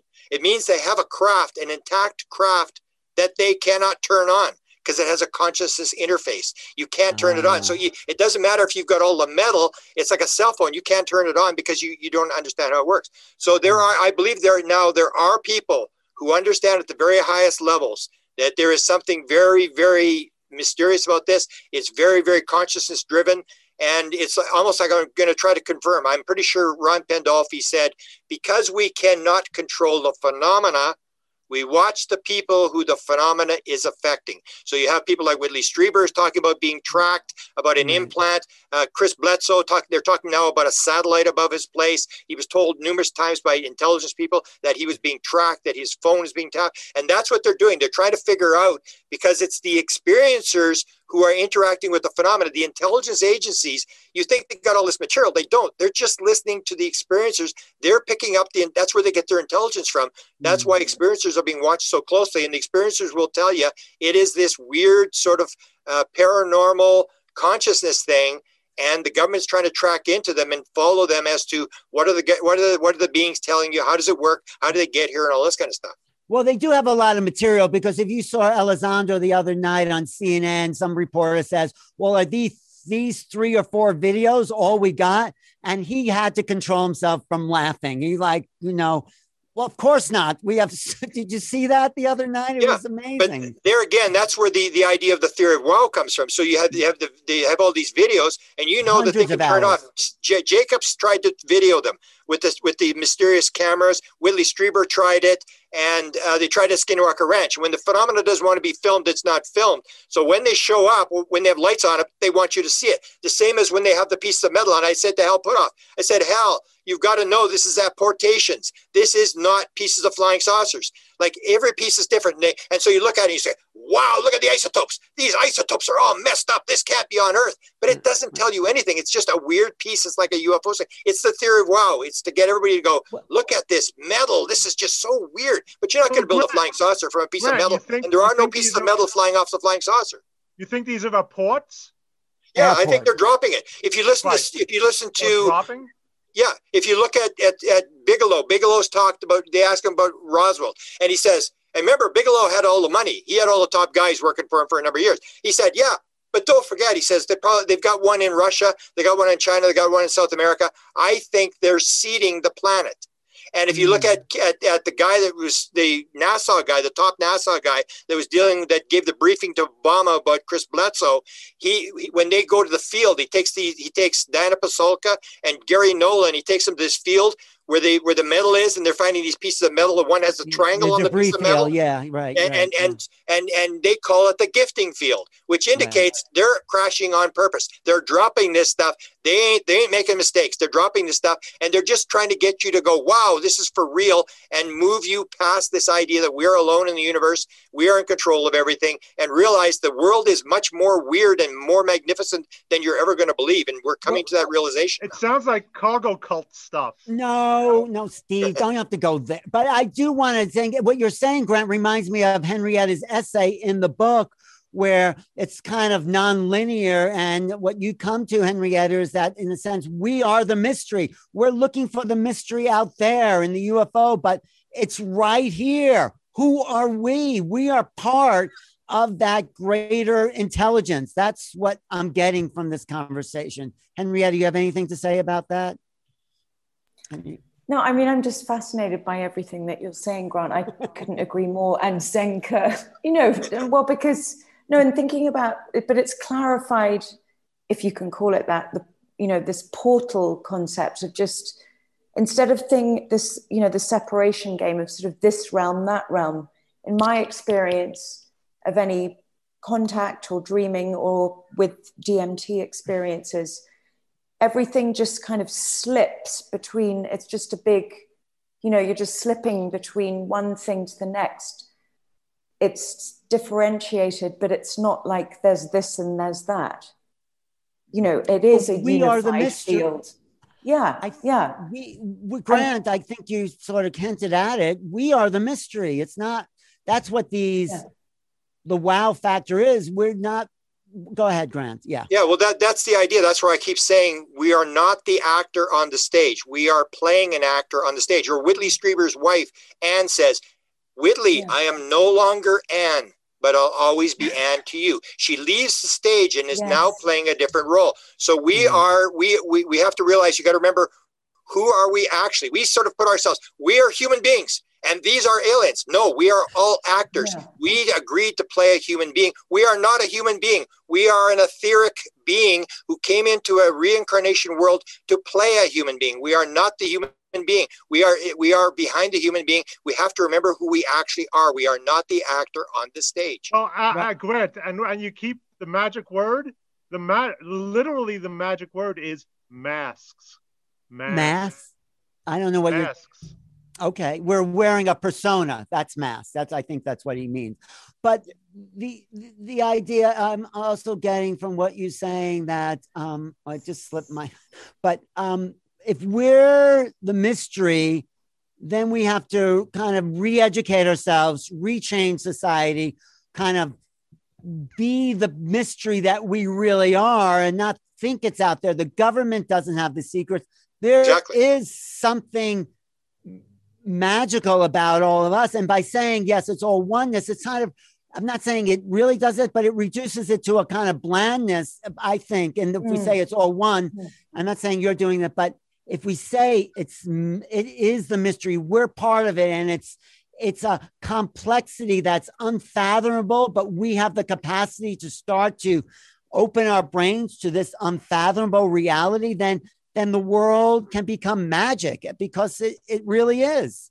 That's that's why I say it's the Super Bowl. When you realize what's really going on, you realize you are in this Super Bowl of all stories. Most people live lives of quiet desperation. They haven't got a clue what's going on. You and I, and but then the Bible says too much is given, much is expected. Edgar Cayce says knowledge not used is sin. When we realize, then we it's up the onus is on us to talk. And that's why I say we've got to talk to the experiencers because they're the ones that are dealing with the intelligence. The government probably doesn't know, except for very high level people that you are not going to get to. The average government person doesn't care either. They're they're busy hmm. with their their right. their hmm. field or whatever they're doing. We are the ones that are getting the answers, and the people you get people and that are experiencers, and you start talking to them. That's why they're talking to Chris Bledsoe. They go to Chris Bledsoe and say, "How are you making this contact?" They take the little piece of metal. Have you heard that story of the little piece of metal? No. The whole family. They put a piece of metal in his hand then they put a second piece of metal, like Ryan talked about, it, put a second piece of metal in his hand, and he feels this electricity going through his body. And they say, You've had a face to face contact with the, with the, intelligence. Then they put it to the, the, the, the, brothers, the sisters, they all get the thing. Chris Bledsoe puts them in his hand. He basically goes into a seizure.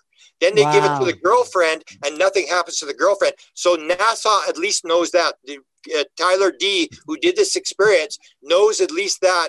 And so they go to Chris Bledsoe and they're saying, How do you do this? How do you make contact? What are they telling you? That's why they're watching the experiences, and we should be watching the experiences as well, because that's where you're going to learn. These are the people that are interacting with whatever this intelligence is, and the intelligence is telling people. And when you talk to an experiencer and they know that you believe them, they will tell you, unlike the government, an experiencer will tell you exactly what happened to them, exactly what they think is going on, what the beings told them, That's where we got to go. We've got to spend all our mm-hmm. time talking to the yeah. experiencers because they've broken through. They're in the Super Bowl with us. And once yeah. you realize this story, you realize this is the biggest story of all times because it's the story of the reality of the world. How does the world actually work? It's really got nothing to do with mm. aliens or UFOs. It's got to do with reality. When you see an inconsistency, when you see an anomaly mm. in in in the universe, you realize we've got something wrong. And I was told that directly by an intelligence. I was told that you got the wrong blocks. They said, not only have you got it wrong, it's exactly the opposite of what you think it is. You just think you know, you haven't got a clue of how it works. And that they talked about the wrong blocks. We think we've got all the right blocks and we're just looking for one more block to put in there. And what they're saying is all the blocks are wrong. 1492, flat earth, center of the universe, wrong block. And we're taking these wrong blocks and we're putting them in. When you have an anomaly, when something doesn't make sense, that means something is wrong. You got to talk to the mm. person, figure out what it is, and you will start to learn how does reality actually work? How did how did the universe come into being, and who are we in that reality? Right, so that's what we're learning. To, we're learning how reality really works yeah, with this phenomena. What's that, I Steve? To, I have to say my favorite quote from Ouspensky we ha- we need to learn to think in different categories. Right. John Mack said that. We have we need other ways of knowing. But Grant, the government does have a portal, according to what I think you said about Pandolfi and yeah. his wife traveled through these dimensions, or they had some video about talking about their portal. What does the government know about portals? Well, that's what I'm trying to find out. That's my main in that's my main focus. I'm trying to get them to open up about this.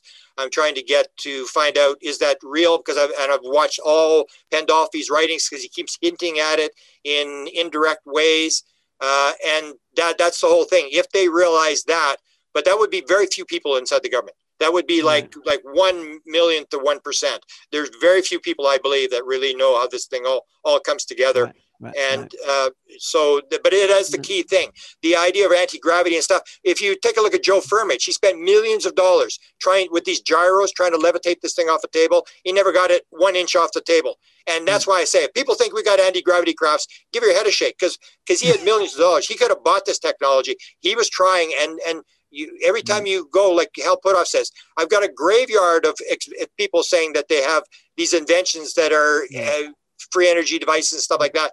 They've tested all this stuff, and that's why he keeps saying it's techno scam. So that's where I'm mm. going. I'm, I believe that maybe what it's about, and that comes to this idea. It's not out there over here. It's re, it's levels of reality. It's different right. vibrations. Everything is everything is vibrating, and mm. so. Uh, DMT people vibrate at one level, we vibrate at this level. The aliens are vibrating, and you see a lot of experiences. If you look at the free survey, you see a lot of dead people in crafts with the aliens. So mm-hmm. that's would indicate that dead people are at a, at a, vibration, and if we learn how to do, we can get into that vibration right. and talk to the dead people. We can get into the the, the being right. vibration. It's all different vibrations. It's all the same thing. It's all one thing. It's all right. time and space is connected or oh, Zinka or Henrietta. Oh, go ahead, Roderick. I think you wanted to say something because wait. Yeah, it might be a little. Go- my question may be a little primitive here. That's and, okay. But you, we're talking about portals.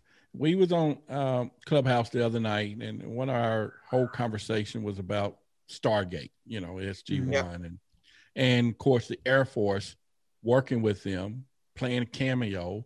Uh, dictating what they should put out, disseminate the information within those series, um, so, how does that play a part in all of this about actual portals that they are saying that they have in this particular movie, but supposedly be real portals, right? Mm. And, and and that always gave me the thought: if we got the portals, why make the crafts, you know, to to fly? I mean, why do we need spaceships when we can just, you know, and go wherever they yeah. want to go? So because, because I can answer that quickly because the government is all about money. It's about budget you you you don't know what the other guy's doing but you're still going to push your budget because you want money it's the idea like we got to do the threat thing. If there's no threat there's no 735 billion dollar defense budget. Everybody's fighting for money. They really don't care whether it's right or wrong.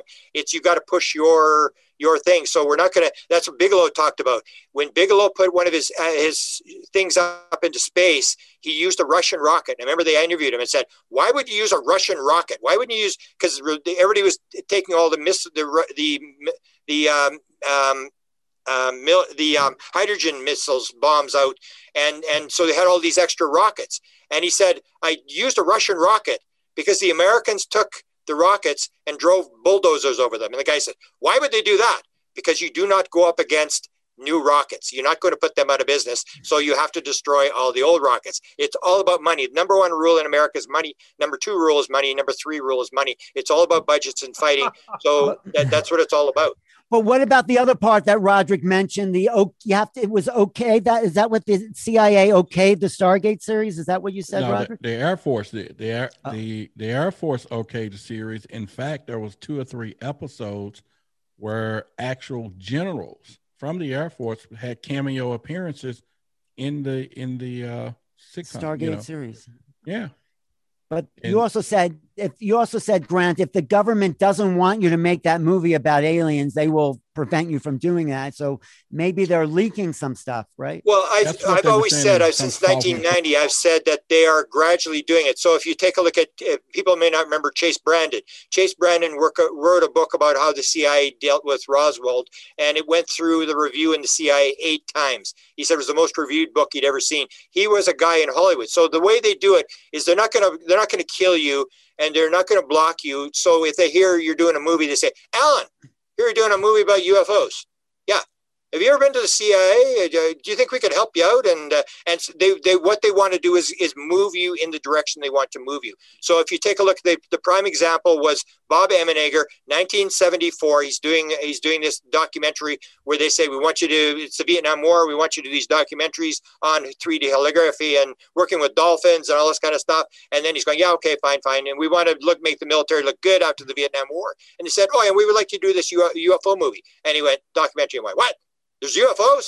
And they said, what would you say if we told you there was a landing at Holloman Air Force Base in May of 1971, and we'll give you the film, and you can put it in your documentary and stuff like that. And they basically give them the film. They allow them to put eight seconds of the thing, and at the very last minute, they pull it and say, "Oh, we can't give you the actual film. We, we can just give you eight seconds of the film to put in the documentary." And that's the thing. So they're they're directing it. They are gradually leaking this material out uh, to filmmakers, but they do it with everything. They they're always manipulating Hollywood because they want the CIA to look good. They want the government to look good, so they try to direct you in the direction they want. They're not going to try to kill you. They are gradually leaking the story. I've always maintained they're gradually leaking the story. Yeah, they were saying that. Wait, oh. let, let, let um, Roderick finish. Go ahead, Roderick. Go ahead. So they, I'm sorry, and then I know no, Steve's going to throw us a No, punch. no, Steve has talked a lot. You, you okay. kind, you, so, we got your chance. So yeah. what I was hearing uh, toward what Grant was just talking about, how they're a soft disclosure, is that on some of these programs that the government is doing, particularly with Stargate, is that rather for stuff getting leaked out and then people are going after them saying, What about this? What about this? It's a lot easier for them to say, Okay, we're going to give you some of these things to make these movies so that when stuff actually does leak out, we can say, Oh, that was just in the movie. You guys don't know what you're talking about, you know, but it's really is. So it's kind of like they was helping them and they were saying that in every episode they had to sign off on it. They had to say, Okay, uh, you got to give make us and they even gave him an award for get for I think I forget what kind of colonial award it was for making the Air Force look good in a good light, right? Uh, yeah. And but at the end of the day, it was all about yeah, it's true, but that way, if the public finds out about it, we can all we can say is oh no, that was just a movie.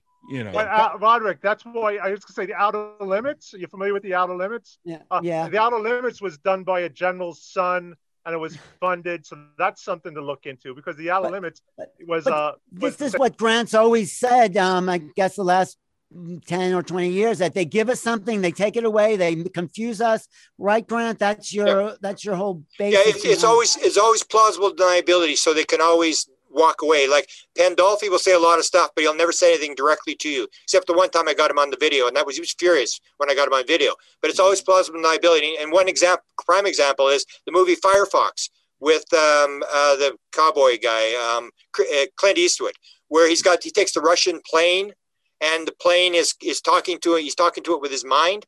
I've got 50 people who've flown the flying saucer, and they'll all say the same thing. You put your hand on a panel, you put your hand on a ball, you become one with the craft. The craft is alive, and whatever you think is what the craft does. That was in Firefox. That was like 20 years ago, and mm. so that was the, the this gradual thing. But it's always fictionalized, so you can do it. Or the latest videos. All the videos I always maintain. All the videos that came with the New York Times, that was leaked it was we even though the woman who leaked it. That was not coincidence. When when Lou Elizondo retires from the from the Pentagon, and in disgust, you do not get all the videos as a goodbye present.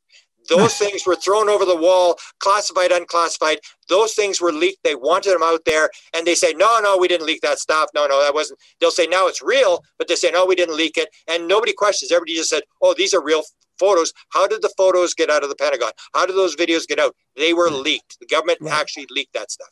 Right. What was the Pandolfi yeah. thing you got him on? I'm just curious. Okay. Well, he was on a cruise. He was on a cruise ship in the um, and the, the guy who was actually doing the interview was the guy who was filming. So she, uh, Princess, his wife, is the one that that that claims that she's come through a portal. That she's the oh, one that has okay. the portal. Okay. And so she says to him, "So what do you say, Footman?" And there's this guy sitting right beside him. His name is John Sillison, who may be the guy who's mm-hmm. involved in this portal thing with the actuators. And there's all these stories. So he says he's on camera and he says, You know, um, people have always wondered what it's like to go into the next world. The next time John goes to the desert, a number of us here will go into the next world and come back again. And wow. that was on camera. And that is, there's pretty no doubt about that because the story always was that Dan Smith used to say that they had a they had a the portal in the desert and that he had been mm-hmm. offered three times to go through the portal and he always panicked. And so I asked him on one uh, YouTube on on one uh, chat thing like we're having now. I said, Dan, you you turned down going through the portal three times. Well, no, that's really not true. And his Pandolfi's wife says, yes, Dan, it is true. And that mm-hmm. kind of stuff is what really makes me think, yeah, they've got it. Because she said, right. no, Dan, that is true. You turned it down. and and so the idea is, do they have this portal? Mm. So Zinka, what were you saying? You sorry. Well, I was just gonna say, um, I have no doubt that they have some sort of a portal. I'm sure we're, we're understanding how to manipulate frequency and vibration all the time. But I think what what Grant was saying before is very key. Is like he's saying they are looking to the experiencers as well to fill in the story and because no one knows what's going on. We don't know they don't nobody knows right? And so this is our now that we have the tools to come together and analyze data big data experimental data stories you know that's our chance to to tell our own narrative right? And also advance. So my knowledge helps you alan your knowledge helps Steve, etc. And so that's why I, I mean that. that's why my mission is to to build this nonprofit, the exometaverse.org, and to get we're you know we're doing a hashtag you know my first contact experience because that's another thing. The, well, t- tell us a little bit more. Tell Grant. Everybody that's on this call, yeah. if you help someone else have their first experience, it's all about the first experience. Once you have your first experience, you're you question reality and you're on your way to this curiosity that will what will bring about your own knowledge your own wisdom your own truths that you'll end up sharing. So we have two mm-hmm. missions. One mission is to figure out what how the puzzle pieces add up because the you know the universities the professors aren't researching this stuff. They want tenure right? Mm-hmm. And if money, money, money is in the narrative with the government, we don't necessarily want that to be filtered into what's going on, right?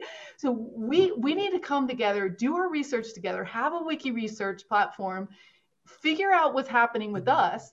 And we also need to bring other people into into it because we're we're the force multiplier. Well, tell right? about your talk about your organization in a little in a bigger way, so we can understand what you're you're meaning.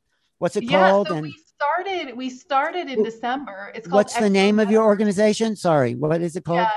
Yeah, exometaverse.org. Mm-hmm. Metaverse is a collection of virtual worlds. So eventually this will become sort of a map to all of our websites and projects, right? Because we're a network of networks. We're not in a single unit. We're, we're kind of the plumbing for the infrastructure.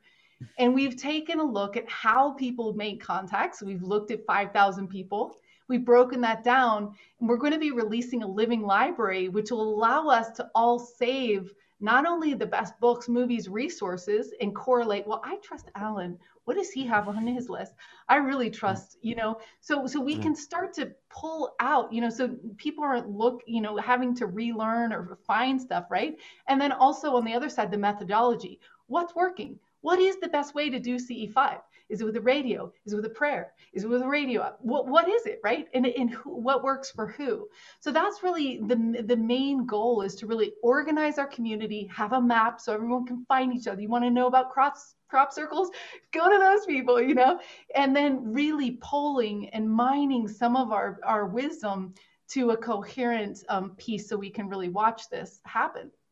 Mm. Wonderful. Well, let me add one thing to that. The, the famous expression, we are the ones we've been waiting for. right. So how far how far along are you? Like where are you in the development and how can people find you and add to your project? Yeah, so you can go to exometaverse.org and you can also um, so there we do we do collective intelligence every other week what does um, that so mean? Well, so we're doing polling. So this week we're talking about the um, uh, Mandela effect and mm-hmm. simulation theory because we're interviewing Riz Virk on Friday. So we have these polls that come out every other week, and then we're we're right now we're active. We got our we're getting our nonprofit, and we're actively raising money to build the software. But we've got an initial raise to pay for a programmer for four months that's going to be building this li- this living library resource. So right now, what you can do is give a if, if you don't see, we have a huge network map. So if you see someone that's not in there tell us about them right? And it'll get more organized as we go. And then we're also asking people to, to record their first experience or their best experience because you sharing how you did it was it through meditation? Was it in a dream? How was it for you that enthusiasm and that experience helps someone else say, well, maybe I can have that experience, right? So, and that hashtag is a community hashtag, my first contact, right? And then we can pull those into the central feed and eventually um, we're going to transcribe them and actually visualize the, the data. Well, Grant, do you think that will help at all? Is that? Um...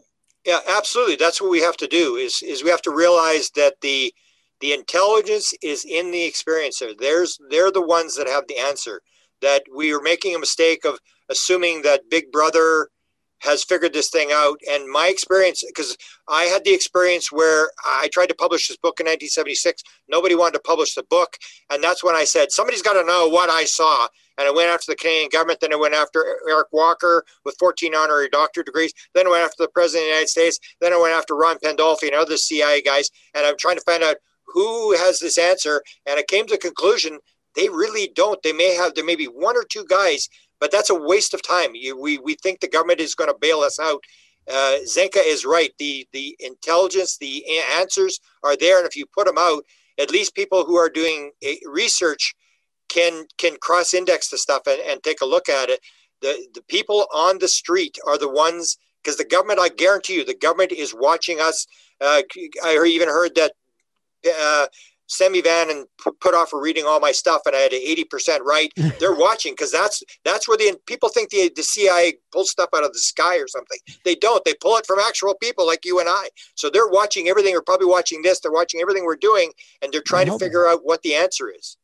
Well, is there one? I mean, this cover up, whatever you want to call it, has been going on since Roswell. It seems like there's someone, and maybe it's the aliens themselves that are working with the deep inside government to stop this stuff from coming out. Is that possible in your research, Grant?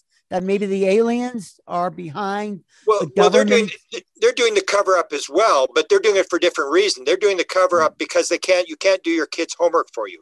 The hmm. Canadian mm. Government claimed that they, the, the story that they were told is they appeared after the detonation of the hydrogen bomb. That is one of the key things that we are about to to blow up the place.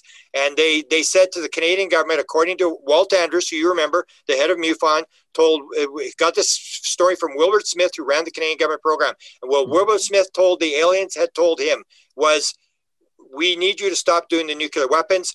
The only time we will ever step in is if there's a nuclear exchange, and we will step in and we will stop it to save the world. And we can take the moon to prove that we can do it. We can take the moon in front of the entire world, split it in half, put it back together in front of the entire world to prove we can do it. Other right. than that, they said, we will allow the human race to stew in its own juices. So wow. we they're not here to save us.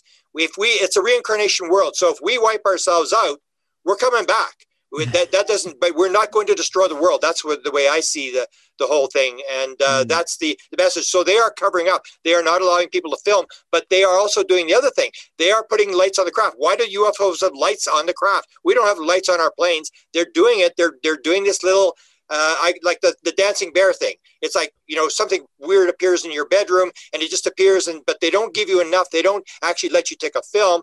It's always the same thing as the government. It's plausible deniability. And that may be where the government learned this principle. So the aliens yeah. are just gradually like breadcrumbs leading mm-hmm. you down a path and they want you to figure it out because the, the idea of us going and them, them coming and giving us all the answers is what I call American foreign policy. We're here to bring you freedom, democracy, Jesus, and McDonald's. And next thing, they're pointing guns and saying, get the hell out of our country.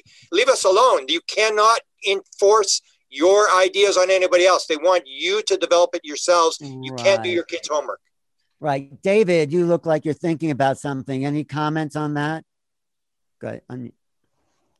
Uh, yeah, I mean, I think that um, you know, from as Grant said, I mean, Grant has done the the groundwork with actually talking to folks who are experiencers, and you know, I think that it's it is you know as some of the stuff I'd shared with you, Alan and Henrietta, with the the quotes from you know folks going back to the '50s beyond just mm-hmm. the the Flying Saucer Pilgrimage book. Right. That's kind of the underlying strong message is this mm. pulling us you know into something you know which also i think is what steve's pointing out too is this you know it's pulling us beyond ourselves into this this further development of what's human you know i like right. i like the term and this may piss off steve but i like the term the homo noeticus term that uh homo noetic yeah yeah which edgar mitchell and john white had had coined um right. which i thought was kind of a it's a an interesting, you know, kind of new vision of of humanity. I think Mary Rodwell, who's in your book, right? Yeah. Yes, yes, she is. Yes. Um, and she's got the she's turned that into new human, you know. Right. And also is one of the the folks that have have mentioned recently the this Homo noeticus concept, the you know the the kind of gnostic human.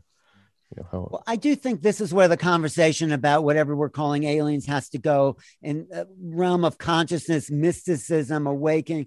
Like Henrietta, does this make sense to you? Because you had this contact with your father who had died, and as you opened up your mind, it's sort of in your essay, kind of all becomes this higher level of of awakening, is what I get from what you wrote in there. So talk about that a little bit, yeah, and then we'll wrap up. Um, yeah, I do. I mean, every everything that you, you've all been saying, and Grant, you've been so helpful. And I love. I, have just got to say that I love your project, Zenka. It's fantastic because just going to the people directly. Um, yeah, my experience, as Alan was saying, is just.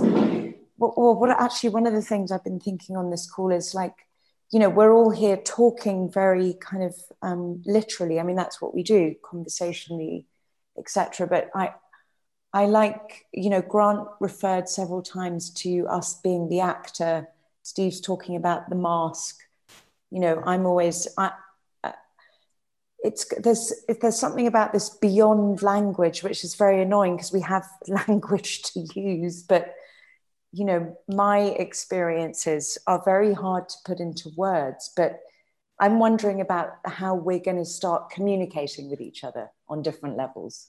Mm. You know, mm. and that's why I like acting and I like poetry because, you know, that's going through a portal in itself. Mm. Like there's, a, you know, and in the my theory world, is it's about, like Grant said, symbology. It's not yes, about symbology it's exactly. not about comprehension it's about apprehension when you comprehend yeah. something you collapse the wave function but when you apprehend it all these um, ideas are in superposition so it, I, I, got that from what John Mack said that in order to understand this yeah. phenomena, we need other ways of knowing.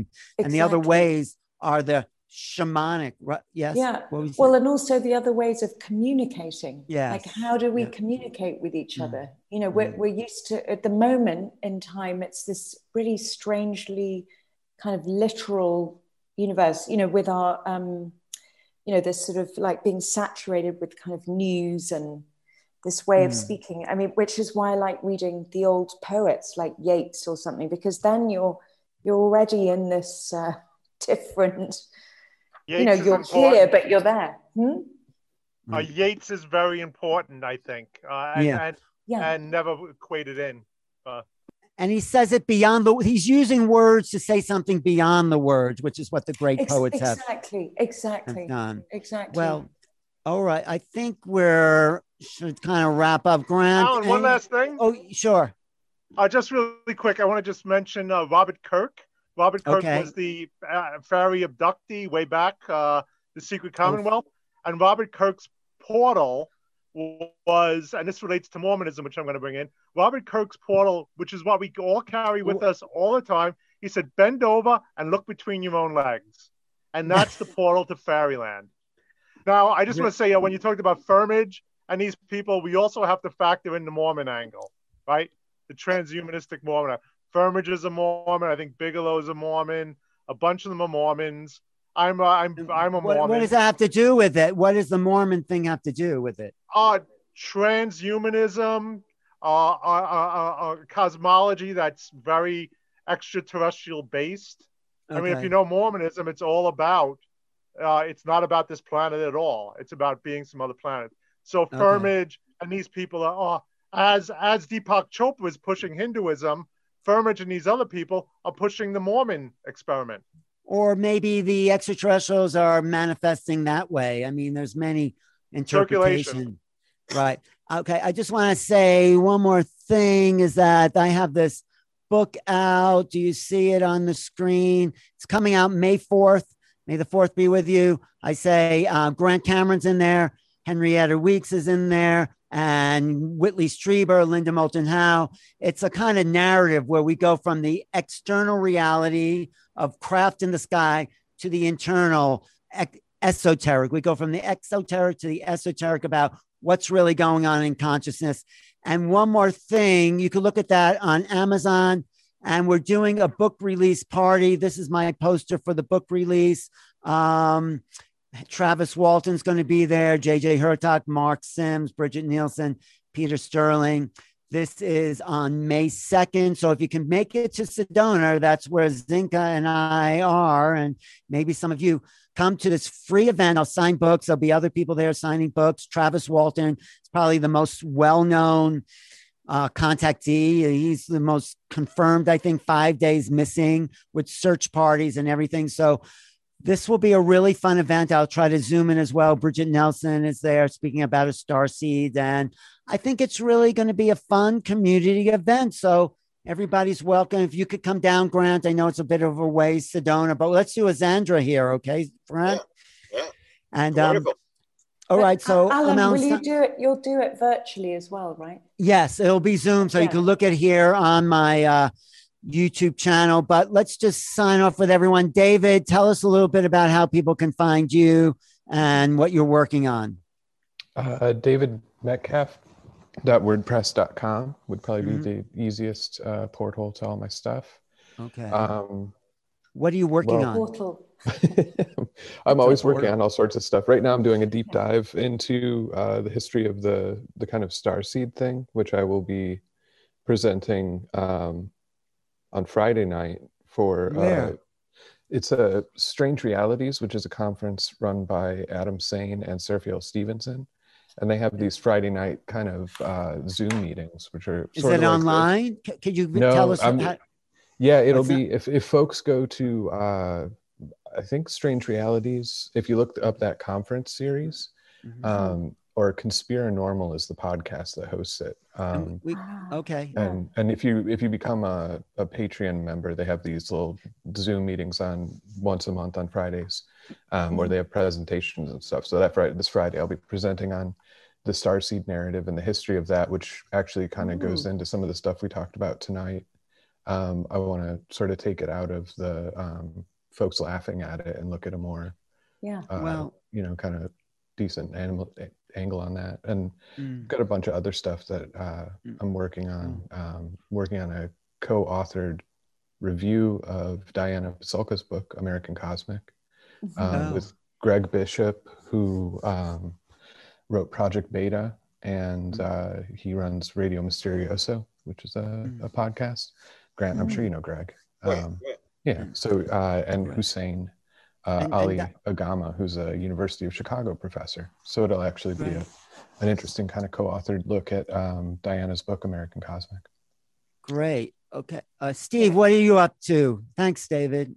Mm-hmm. Well, actually, uh, Dave, it's funny. I just read the new Robert Anton Wilson from 2020, the Starseed book. Yeah, the Starseed. Yeah, Starseed. a great book. That's a great. Yes, yeah. This was old manuscript yeah. that was republished by Robert Anton right, Wilson. from the 70s. Yeah. That was, and I'm just working uh, with. I'm I'm actually getting very involved politically in Queens. I work with the Queens County Republican Patriot Party, and we're trying to get people into low-level seats so people can, can take control of the government for themselves. So electoral districts mm-hmm. and assemblyman districts, and that's that's something I've been doing a lot lately. Besides what I usually do, which is walk the dog. I don't know. Who knows? Okay.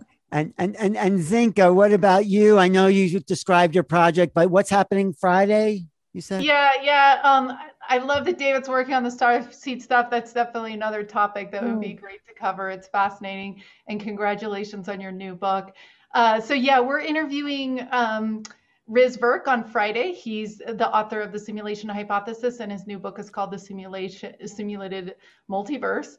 Uh, and um, does that have to do with sort of with what? What does that have to do with what Grant was saying? That it's all sort of a simulation of. I mean, is that what that means? The simulation well, universe? Yeah, he's um he's an MIT scientist and a game and and also a game a gamer entrepreneur. So he his books talk about augmented reality, quantum physics, quantum computing, and talking about how we're sort of in this aha moment that it could be possible that we could create something like this if we are in some sort of a beautiful, amazing simulation. So those are some of his ideas, and we'll be asking him questions, and it, should, it will be very fascinating. How can we tune into that?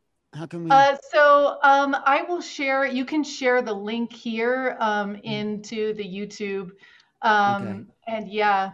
Yeah. Uh, Zenka, okay. Zenka, I just have to mention, I was an early virtual reality person. I was doing VR in 1990. So uh, just uh, as a aside.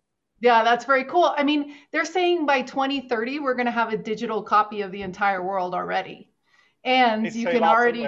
Yeah, and, and Neurables has already created these neural links into your brain. So, um, so so yeah. I mean, yeah, it, it is. It's it's a very mm-hmm. uncomfortable topic, um, but it's something we need to consider. Right. But I think we have more in our brains and our consciousness than we've been told. And we don't need those neural links. We just have to discover we're all non local. When I do a remote viewing class, people get the target without yeah. even any practice. It's like, boom, they are non local. Okay. Yeah. Grant's getting tired. He's rubbing his eyes. Yeah. The, okay. biggest quantum computer in the world is right here in your heart. You know, it's exactly. in our body. Yes, that goes totally. back to what Grant said. Yes. It's not about the things, things, things. It's about your, you've got it, the vehicle right here for sure. For sure. Yeah. yeah. Okay. Henrietta, what about you? What are you up to?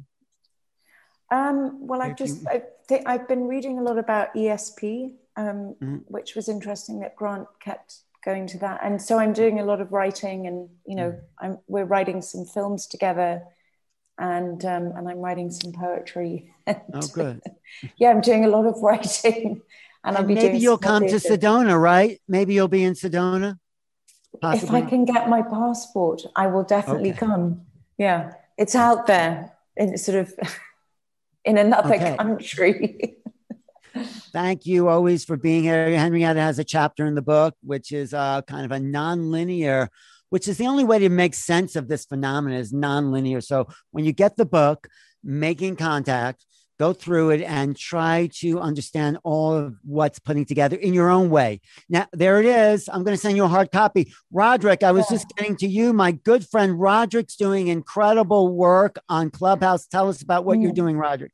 Well, we're we're growing. Uh, in 90 days, we our clubhouse group is now up to 12,000 people, um, and so we're that's doing, that's his particular club. Tell us about your particular club on Clubhouse. My, yeah, my particular club is called Extraterrestrial Evidence, and there we uh, we just dive into this phenomenal. I mean, we got people sharing their experiences, and which is probably one of the best places, you know, where they're feeling safe. They're coming mm. and uh, talking about all the experiences, and it's just been amazing to hear the stories. But you know, because oftentimes I said we focus so much on what's going on in the sky and we're missing what's happening on the ground, right? And so. Right. Uh, we've basically been able to do that, and, and it's been really instrumental. Tomorrow, we'll have Barbara Lamb on, uh, we're oh, going to be talking more detail about crop circles. So we're, we're going to go into the detail of that. And that's at 8.30 Central time on Clubhouse. And uh, so, and then of course we, we're going to do some live with Anjali.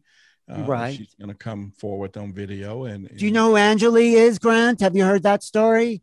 No. The, oh, yeah, she, she's on Reddit. She's the former defense intelligence officer that that actually read in the Secretary of Defense that's sharing her CE5 experience that she's actually went into the caves um, and visit extraterrestrials. So she's come forward uh, providing information, her experience, and now she says she actually has a message uh, from the from the extraterrestrials to tell the world. So we're going to share mm. it uh, this coming Sunday night, 8:30 live on YouTube, which is extraterrestrial evidence on YouTube. So we're looking for more subscribers.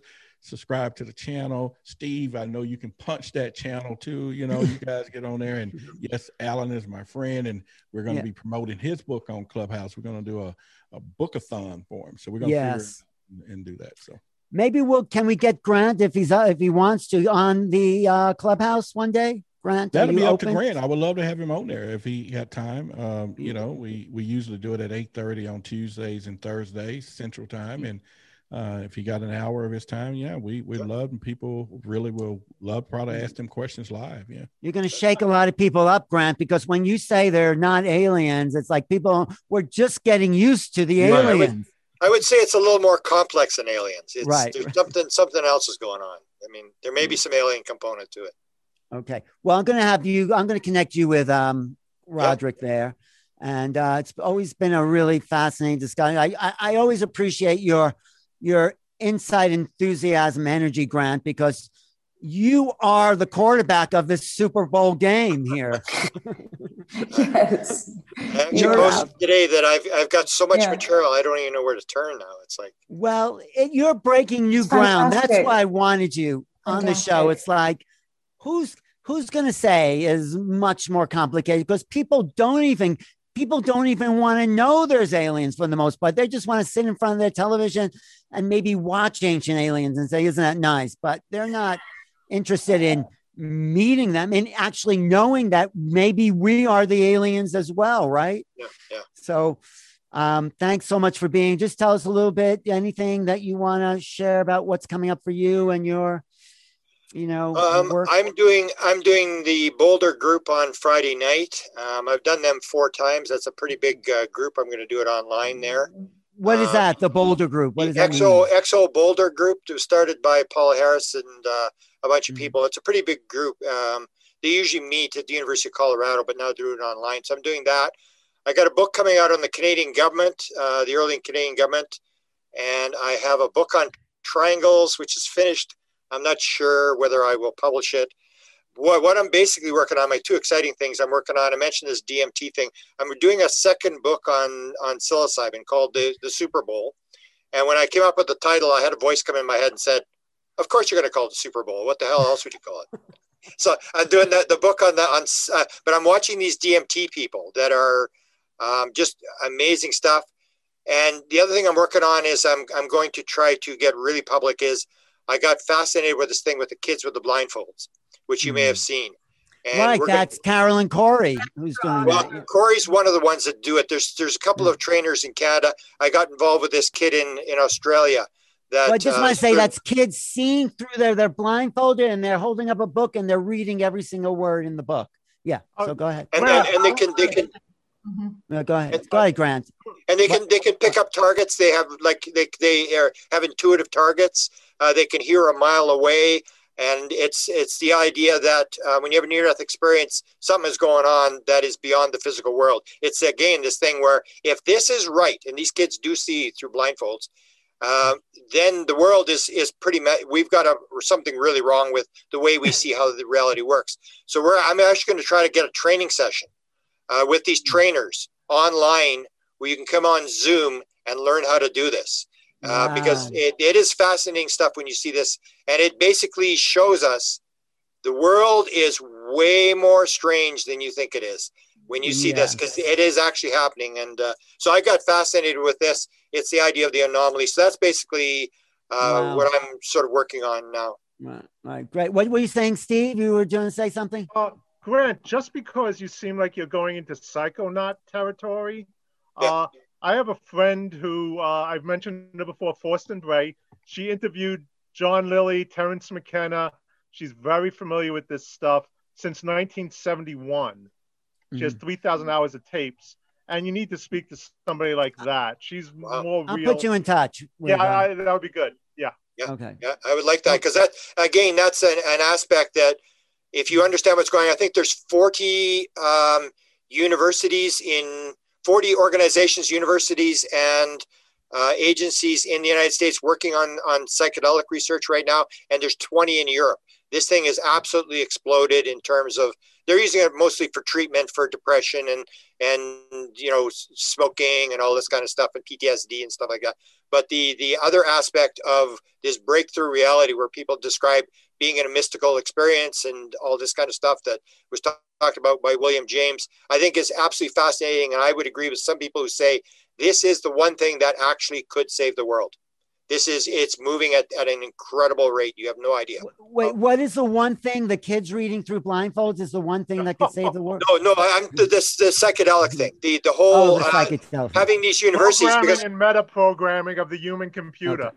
Oh, okay. Because you, you, have New York University, John Hopkins, uh, UCLA, all these big universities are in this thing, and the, the bottom line is they're working on on treatment stuff for like depression and stuff. But the key is that it comes with this component of people being in this other world, talking about the oneness, talking about uh, love as the basis of the universe, mystical experiences, and that comes with all this research that they're doing in this treatment thing. There's a massive race to uh, mm. people to control the the the, um, the psilocybin market to, and stuff like that. The, the the the interest and the amount of research is stunning. You would not believe how much research is being done on this but, kind of stuff. But we also have D- DMT in us. I mean, we can access some of those states in dream time, and that's what I'm doing. I'm practicing lucid dreaming, and it's incredible. If you just watch your mind, what comes through without you thinking it, it's thinking you. But again, it's it, then it's your experience. But this is people yeah. who are doing at, at laboratories, and oh. the, the, the one I gave you today that I said this is an AI guy who builds platforms for for industry, for the government, and in outer space. And this is the guy that said thousands of lifetimes, every aspect of everything that, that happened in five minutes. When you see that yeah. kind of stuff, then you realize we are really got something here. If you can figure out what, what's going on here, then you realize our reality is totally messed up. We haven't got, we, as I posted today on, on Facebook, we have not got a clue what's going on when you start yeah. to see this kind of stuff. We think we understand what's going on, we don't. Well, thanks for telling us we don't have a clue because that's a clue to the fact that you don't have a. You know, thanks, Grant, for your time. Thank you, everyone. Roderick, thanks, I'll everybody. see you Tuesdays and Thursdays. Z- Zinka, I'll see you around the corner. And uh, Henrietta, I hope to see you soon. David and Steve, I'm always talking to you, Steve. Okay. Thanks, guys. Thanks, Thanks everyone watch We had a really good online chat on YouTube. So um, thanks, everyone. Keep tuning in every Wednesday night. We're doing the ET Roundtable. So you're welcome back anytime. Really appreciate your time. Thank you, Alan, for doing it, for putting oh, it together. Steinfeld, New Reality. Yes get my You're book. the one that's bringing us together. Yes, yes. I'm just witnessing. But the book, I think, is a really good baseline for everything that's coming out now and will be coming out. It's about yeah. consciousness, it's about who we are, and it's about realizing there's more to the human experience than our media, our education, our politics, our religion, our parents have told us. Yeah. There's a lot more. We knew that, Alan. Thank you. We are needed. So get the book and we will go forward. Talk to you guys soon. Thank, Thank you, Grant, for everything that you said tonight. Yeah, so interesting. Oh, Friday like night, I'm interviewing. Avenues. I'm sorry, I'm just saying. Friday night, this channel, I'm interviewing uh, Darryl Anka on uh, yes. something called Straight Talk. So that's on YouTube. So yeah, thank yeah. you. Okay. Thanks for the psychedelic thing too, Grant. I'm with you on that. Beautiful, beautiful. Thanks. That's this week's episode of the Paranormal UFO Consciousness Podcast. I'm your host, Grant Cameron, hoping that you will join me for upcoming episodes. Links to my YouTube interviews, books, and my Facebook sites are in the show notes. If you love the podcast or learn something valuable, we'd love for you to subscribe, rate, or give a review on today's episode. If you would like a certain paranormal subject dealt with in the future, please let us know. Until next time, watch this space, and thank you so much for listening.